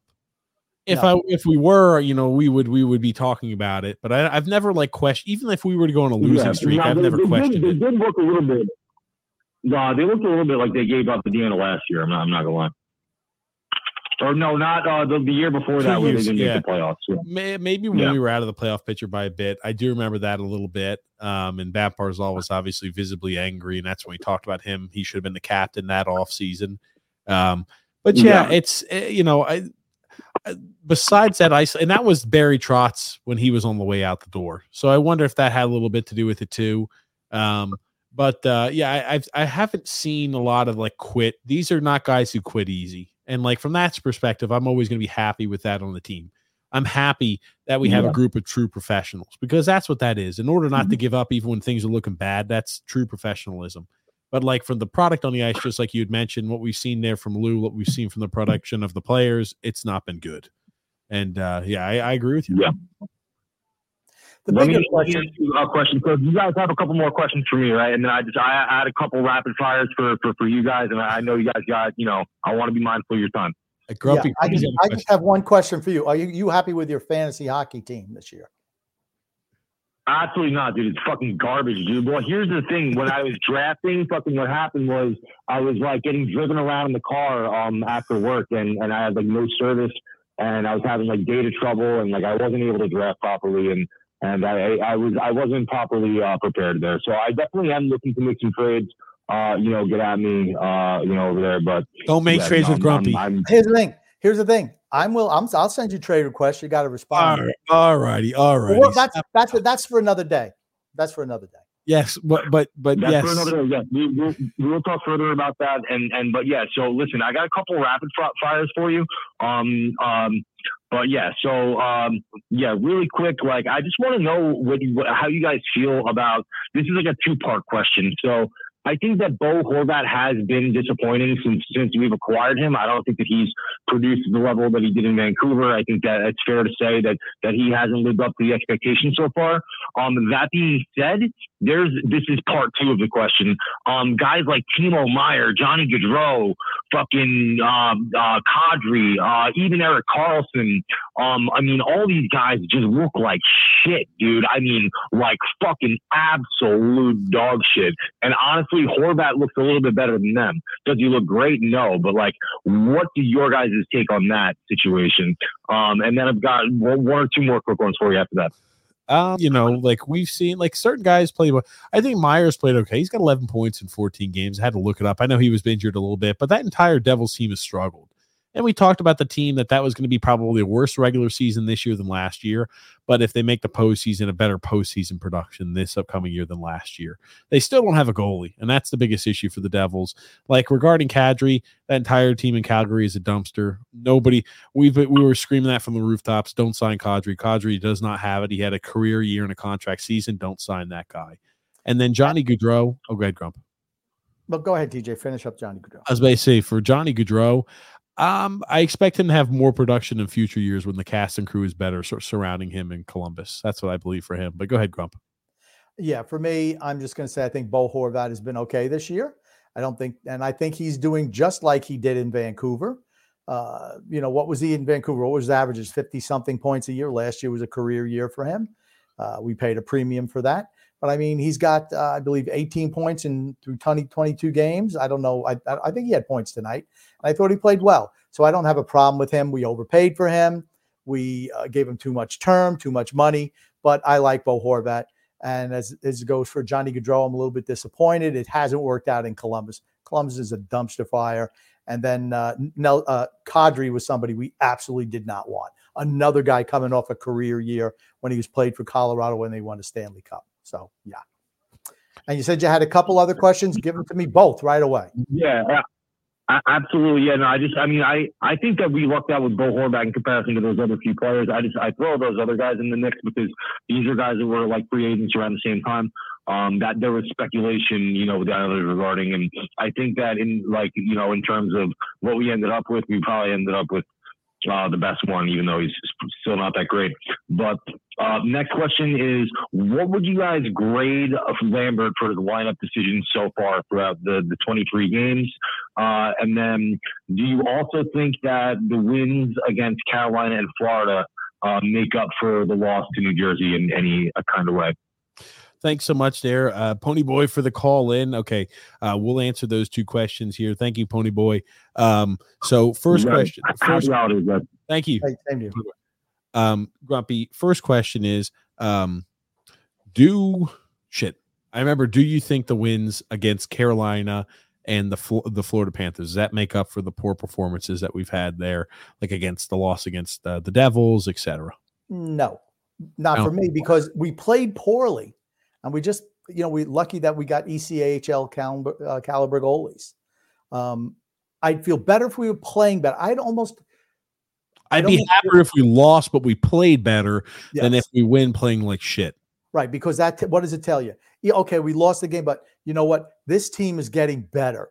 We're playing better week after week, and this way, you you know, you're going to parlay that into more points later in the season. This is not sustainable. Playing really poorly, giving up 45, 50 shots a game, and winning is not sustainable. I'm not And- saying we can't turn it around, but usually it takes a while to turn it around. The next question was, what do we grade Lambert's lineup decision so far this season? I think it's like oh, a C, C minus. I'm not going to go that far. I'm going to give him a. I'm going to give him a B. I'm going to give him a B. He- There's only so many moves he can make. Yes, I- he wanted. He wanted to force feed Simon Holmstrom on the first line. He learned. Okay, you got to give guys some time. The only thing I'm disappointed is is not giving Oliver Wahlstrom any time on the I, first line. I was going to say that's that's Or- a problem I have. Not giving Oliver Wahlstrom a single freaking chance, and then the preseason mishandling of him was an issue too. right. We're making it known very, very well. Today, today, for example, Barzal's not playing, and Wahlstrom is playing still down on the third line. And you put Julien Gauthier, who's been a healthy scratch forever, and he gets put on the first line. No, no, no. I'm sorry, that's just wrong. But other than that, you know, what else could he do? He realized he's had to put Dobson with Pelech. He tried to put Pulock with Romanov, but And right, I think that was a good decision. Putting Dobson with Pelech was a great right. Like as critical as you are of bad moves, he was the first coach smart enough to do that. Barry was never smart enough to do that. He wanted to keep Pelech and Pulock together, couldn't separate them. I know our defenses look shambolic. I think our system is really shitty. We do not run the same system to the same ability we did under Trotz, but I like that line combination better than the Trotz combination for defensive pairings. I mean, and Pulock is freaking minus seven. You want to know why? Because he plays with freaking Romanov. Romanoff blows. He is absolutely miserable. He's so, and you see Pulock doing the same things that Dobson did last year, trying to cover for an out of position Romanov. And That's he and my Pulock gets caught looking uh, look- gets caught looking with his pants down. I mean, like I said, I sent TJ a little clip of Romanov today, just uh, doing Romanov things that wound up having given a power play to Florida because uh, you know he was not in position, and just I, I mean that's just what Romanov is. That's just what he is. I don't know if you could flash that up or anything, TJ. I'll pull it up. Just finish your point. I'll try to I'll try to post this real quick and pull it up, right, bud? Yeah, but I mean, see, that's that's that is my issue with Romanov, and it always has been. Okay, he body checks, he blocks shots, but man, he doesn't play defense. He just doesn't play defense. He stands around a lot. He's just out of position all the time, sacri- trying to make a bit sacrificing defensive structure to go run someone or to pinch when he's the last guy you want pinching up because he has no offensive ability at all. That's not what you want. Or trying to lay a big body check, uh, uh, you know, in center ice, missing a guy, and they walk in a two on one and get scored on. He makes those mistakes over and over and over again. So you have a three on two coming the other direction, right And here. look at- we got three is? Panthers. We see Dobson. We see Romanov. What the hell got a is guy Romanov backtracking here. well, hold on a second. Do you see this real quick? What happens here? You think, Grumpy, when you got a Florida Panther guy skating and he gets tripped up? What do you think happens here? Talking about those interference calls that don't get called. No ah, Horvat trips him. Holy shit. Okay. That wasn't called. Uh, Why is why is Romanov? Look at him. Watch what he's doing here. I just, I mean, he goes in and he effectively takes out Dobson. I'm just, I'm like, what the hell are you doing? You may say, "Oh, well, they've got two forwards putting putting zone pressure. Well, why shouldn't we cover the two coming in?" Here's the thing: you still stay in your zone and in your area because what happens if one of these guys coming off the bench Now- catches speed and your defensemen are both caught fucking around in the corner? Excuse Engvall- my French. Engvall did get a penalty on that play. Engvall's the guy who tripped him up. So he did get a Okay. penalty. Okay, gotcha. I, I saw that. I was like, I said, I don't remember if there was a penalty or not for that, but I was like, oh my god. I was like, I said, guy was skating and then he goes down. I'm like, I assume that was a tripping call, but it's like, okay, God forbid if there's a guy who's coming and trailing off the bench and and streaking in here, and they've got another defenseman that could put zone pressure on. Our defensemen are almost holding hands at the blue line. Dobson, It's not like they're in the middle. They're they're on one side of the ice holding hands. Dobson is structurally where he's supposed to be. Romanov is just all over the freaking place. Holy It's shit. It's just like, what the hell are you doing? He's awful. He is miserable. He's one of the worst defensemen on this team. He, I just I don't hope he like, can grow, but he just never does. Yeah. He could have picked up the, the the the guy in center ice and let Dobson pick up the other guy. Instead, he skates practically on top of Dobson. It's like, dude, you're new, you're nullifying whatever strength and advantage you might have. Terrible. Terrible. Sorokin is their best player this year. I think he's a top three goalie in the league. But this year, Varlamov has better numbers so far. Is Okay, Phil right about Sorokin? No, Phil's wrong all the time. He's always wrong. But Phil's I always say Phil's batting a thousand, he's wrong every single time. He did tell me that that uh, our boy Simon Holmstrom was going to win the Cy Young for just scoring 20 goals and having no assists. Cy Young, that's a baseball trophy. I know he keeps calling it the Cy Young though. Oh. I don't know. That's what that's what I guess he's he's he's toting around out there. Yep, Andre M says here, Holmstrom fits perfectly on the third line. That's it. No problem with that. You'd hope for more out of a first round draft pick, but that's he is what he is. So he could be there for the next 15 years on third line. Joseph C said teams are carrying three goalies, and the Hurricanes, uh, Carolina Hurricanes, can't find two guys to to be in a netminder. Yeah, True. True. Um, Gungun says, TJ, you're dressed in a very handsome manner tonight. You sexy bastard. Thank you, Gungun. Much appreciated. Much appreciated. Did we read this one from Freedom Fund Adventure, Grump? Nope. Uh, I'm waiting for the Islanders to fall off. Good amount of talent on the Islanders, but good amount of guys who are bleh. We all know the transition needs to happen, but Lou won't and can't do it. True. Joseph C said, Jonathan Quick has better numbers than Igor Shesterkin. He's not a better goalie. Same thing with Sorokin and Varlamov. Yeah, Quick gets Quick gets the second half of back to backs against lesser teams. Yes. Yeah, nobody's saying that Jonathan Quick is better than Shesterkin. Only in Islander country. do, do we have the Lamanites saying better than the Star. that that Sorokin, Sorokin was sensational tonight. Sorokin was sensational tonight again. Varlamov has Varlamov- been great this year. He's been great. Varlamov was, right. Varlamov was great against Carolina the other night. Absolutely was. Mm-hmm. Goon Goon Grump. Tonight is supposed to be the rock and roll group Kiss's last ever concert. Grumpy, can you wax po- poetic about them and even sing us the chorus of rock and roll all night? Or is it too much to ask? It's too much at after 12 o'clock. But I, I was never a big Kiss fan. I just never was. Never was. Rick Roma says here, Holmstrom's on pace for 26 goals this season. Any thoughts? Um, my thoughts here are this. I think he's done a good job in his role on the third liner. He's a good penalty killer, and he's shooting 33 plus percent. So I don't think he's going to continue to shoot. There's never been a player in the history of the NHL that's that's played 82 of the games or over 60 games that shot over 30 percent. Not going to happen. Here's my prediction he's not going to score 20 goals, uh, and he'll actually have a couple of assists by the end of the year. Manny Mass says Holmstrom is a bottom six forward, but a really good bottom six forward. I agree. Yep. I think he's benefited playing with Pageau. Um, and that's what he is. He's a bottom six guy. He's a he's a third line guy. No problem with that at all. Just don't think he's better than that because he's not.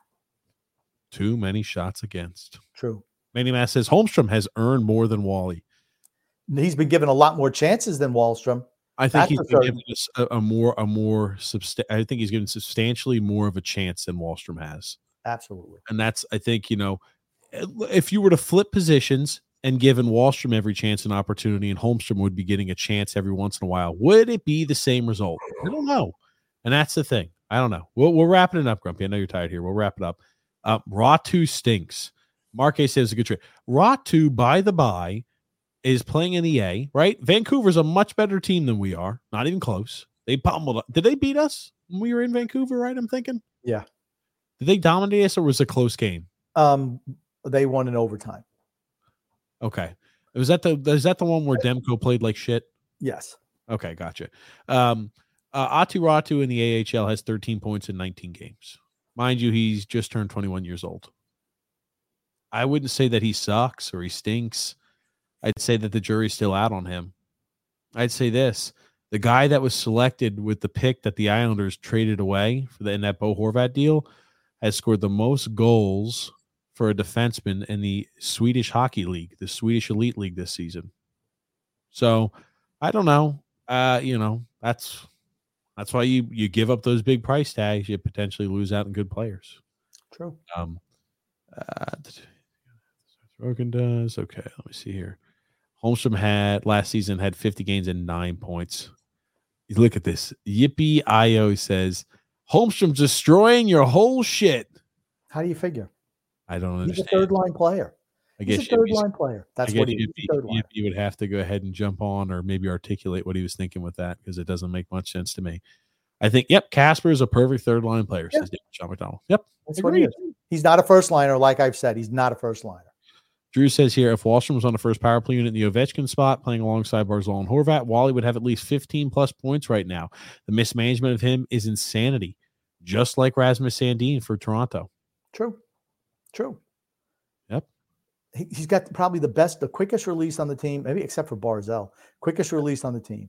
I like this. Joseph C said, good goaltending is the perfect deodorizer. Very true. Oh, Very man. true. Yeah, absolutely there. I told you guys three years ago, Wally is Bellows 2.0. He'll be playing in Europe. Okay, gotcha. Well, here we go. I think we'll be done. Destroyed your whole bullshit. I I don't think he understands. How do you figure? I don't. I don't understand. Here's the thing. I think he sucks. Okay. I, I here's the thing. If you're counting on him to be anything more than what he is, that's on you, not on me. He's turned himself into a good third line winger. That's what he's done. He's a penalty. He's Michael Grabner. Those guys are a dime a freaking dozen. I don't remember. I don't remember a fan base, uh, you know, just relentlessly clapping and celebrating Michael Grabner or Mikhail Grabovski or guys like that. That's what you're looking at in this. That's what he is. There you go, Michael Grabner. Woo! I remember them tweeting about how great Michael Grabner was when he was shooting a thirty percent. Yeah.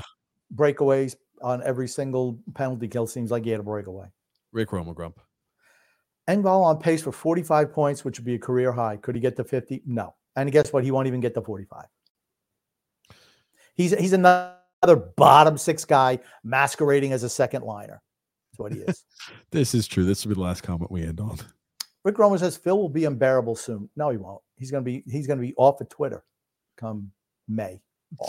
Joseph C. Kobe. I like that one even better. He's already unbearable. He's the leader of the Lamanites, Phil. He, yeah, he's the head Lamanite. He Absolutely. is the leader of the Lamanites. Make D said Grumpy the curve. TJ, how are you guys doing tonight? Um, we've been getting some lucky points. Podcast reminder: fire Lou Lamoriello immediately. Absolutely, go. Yep. absolutely. But Grump, let's wrap this bad boy up here today. Sorry, we won't get to the comments. We thought we better to do a call-in show. Uh, if you want to call in, call in now or forever hold your peace. Uh, we'll have a call in show again. I don't know when next time is because they're kind of infrequent. It's more of like when we just have questions, we want to get a feel of how people are feeling. We want to understand a little bit more. Have you have a chance to articulate yourself so more than just like 180 characters, you know, snippet. You know, that we'll do a call in show. But uh, first off, I want to thank everybody for for for participating, for calling in tonight, for commenting, for for watching the Islanders game, sticking through there. I want to thank you, Grumpy, for being a part of the show as always, even into these late wee hours of the morning.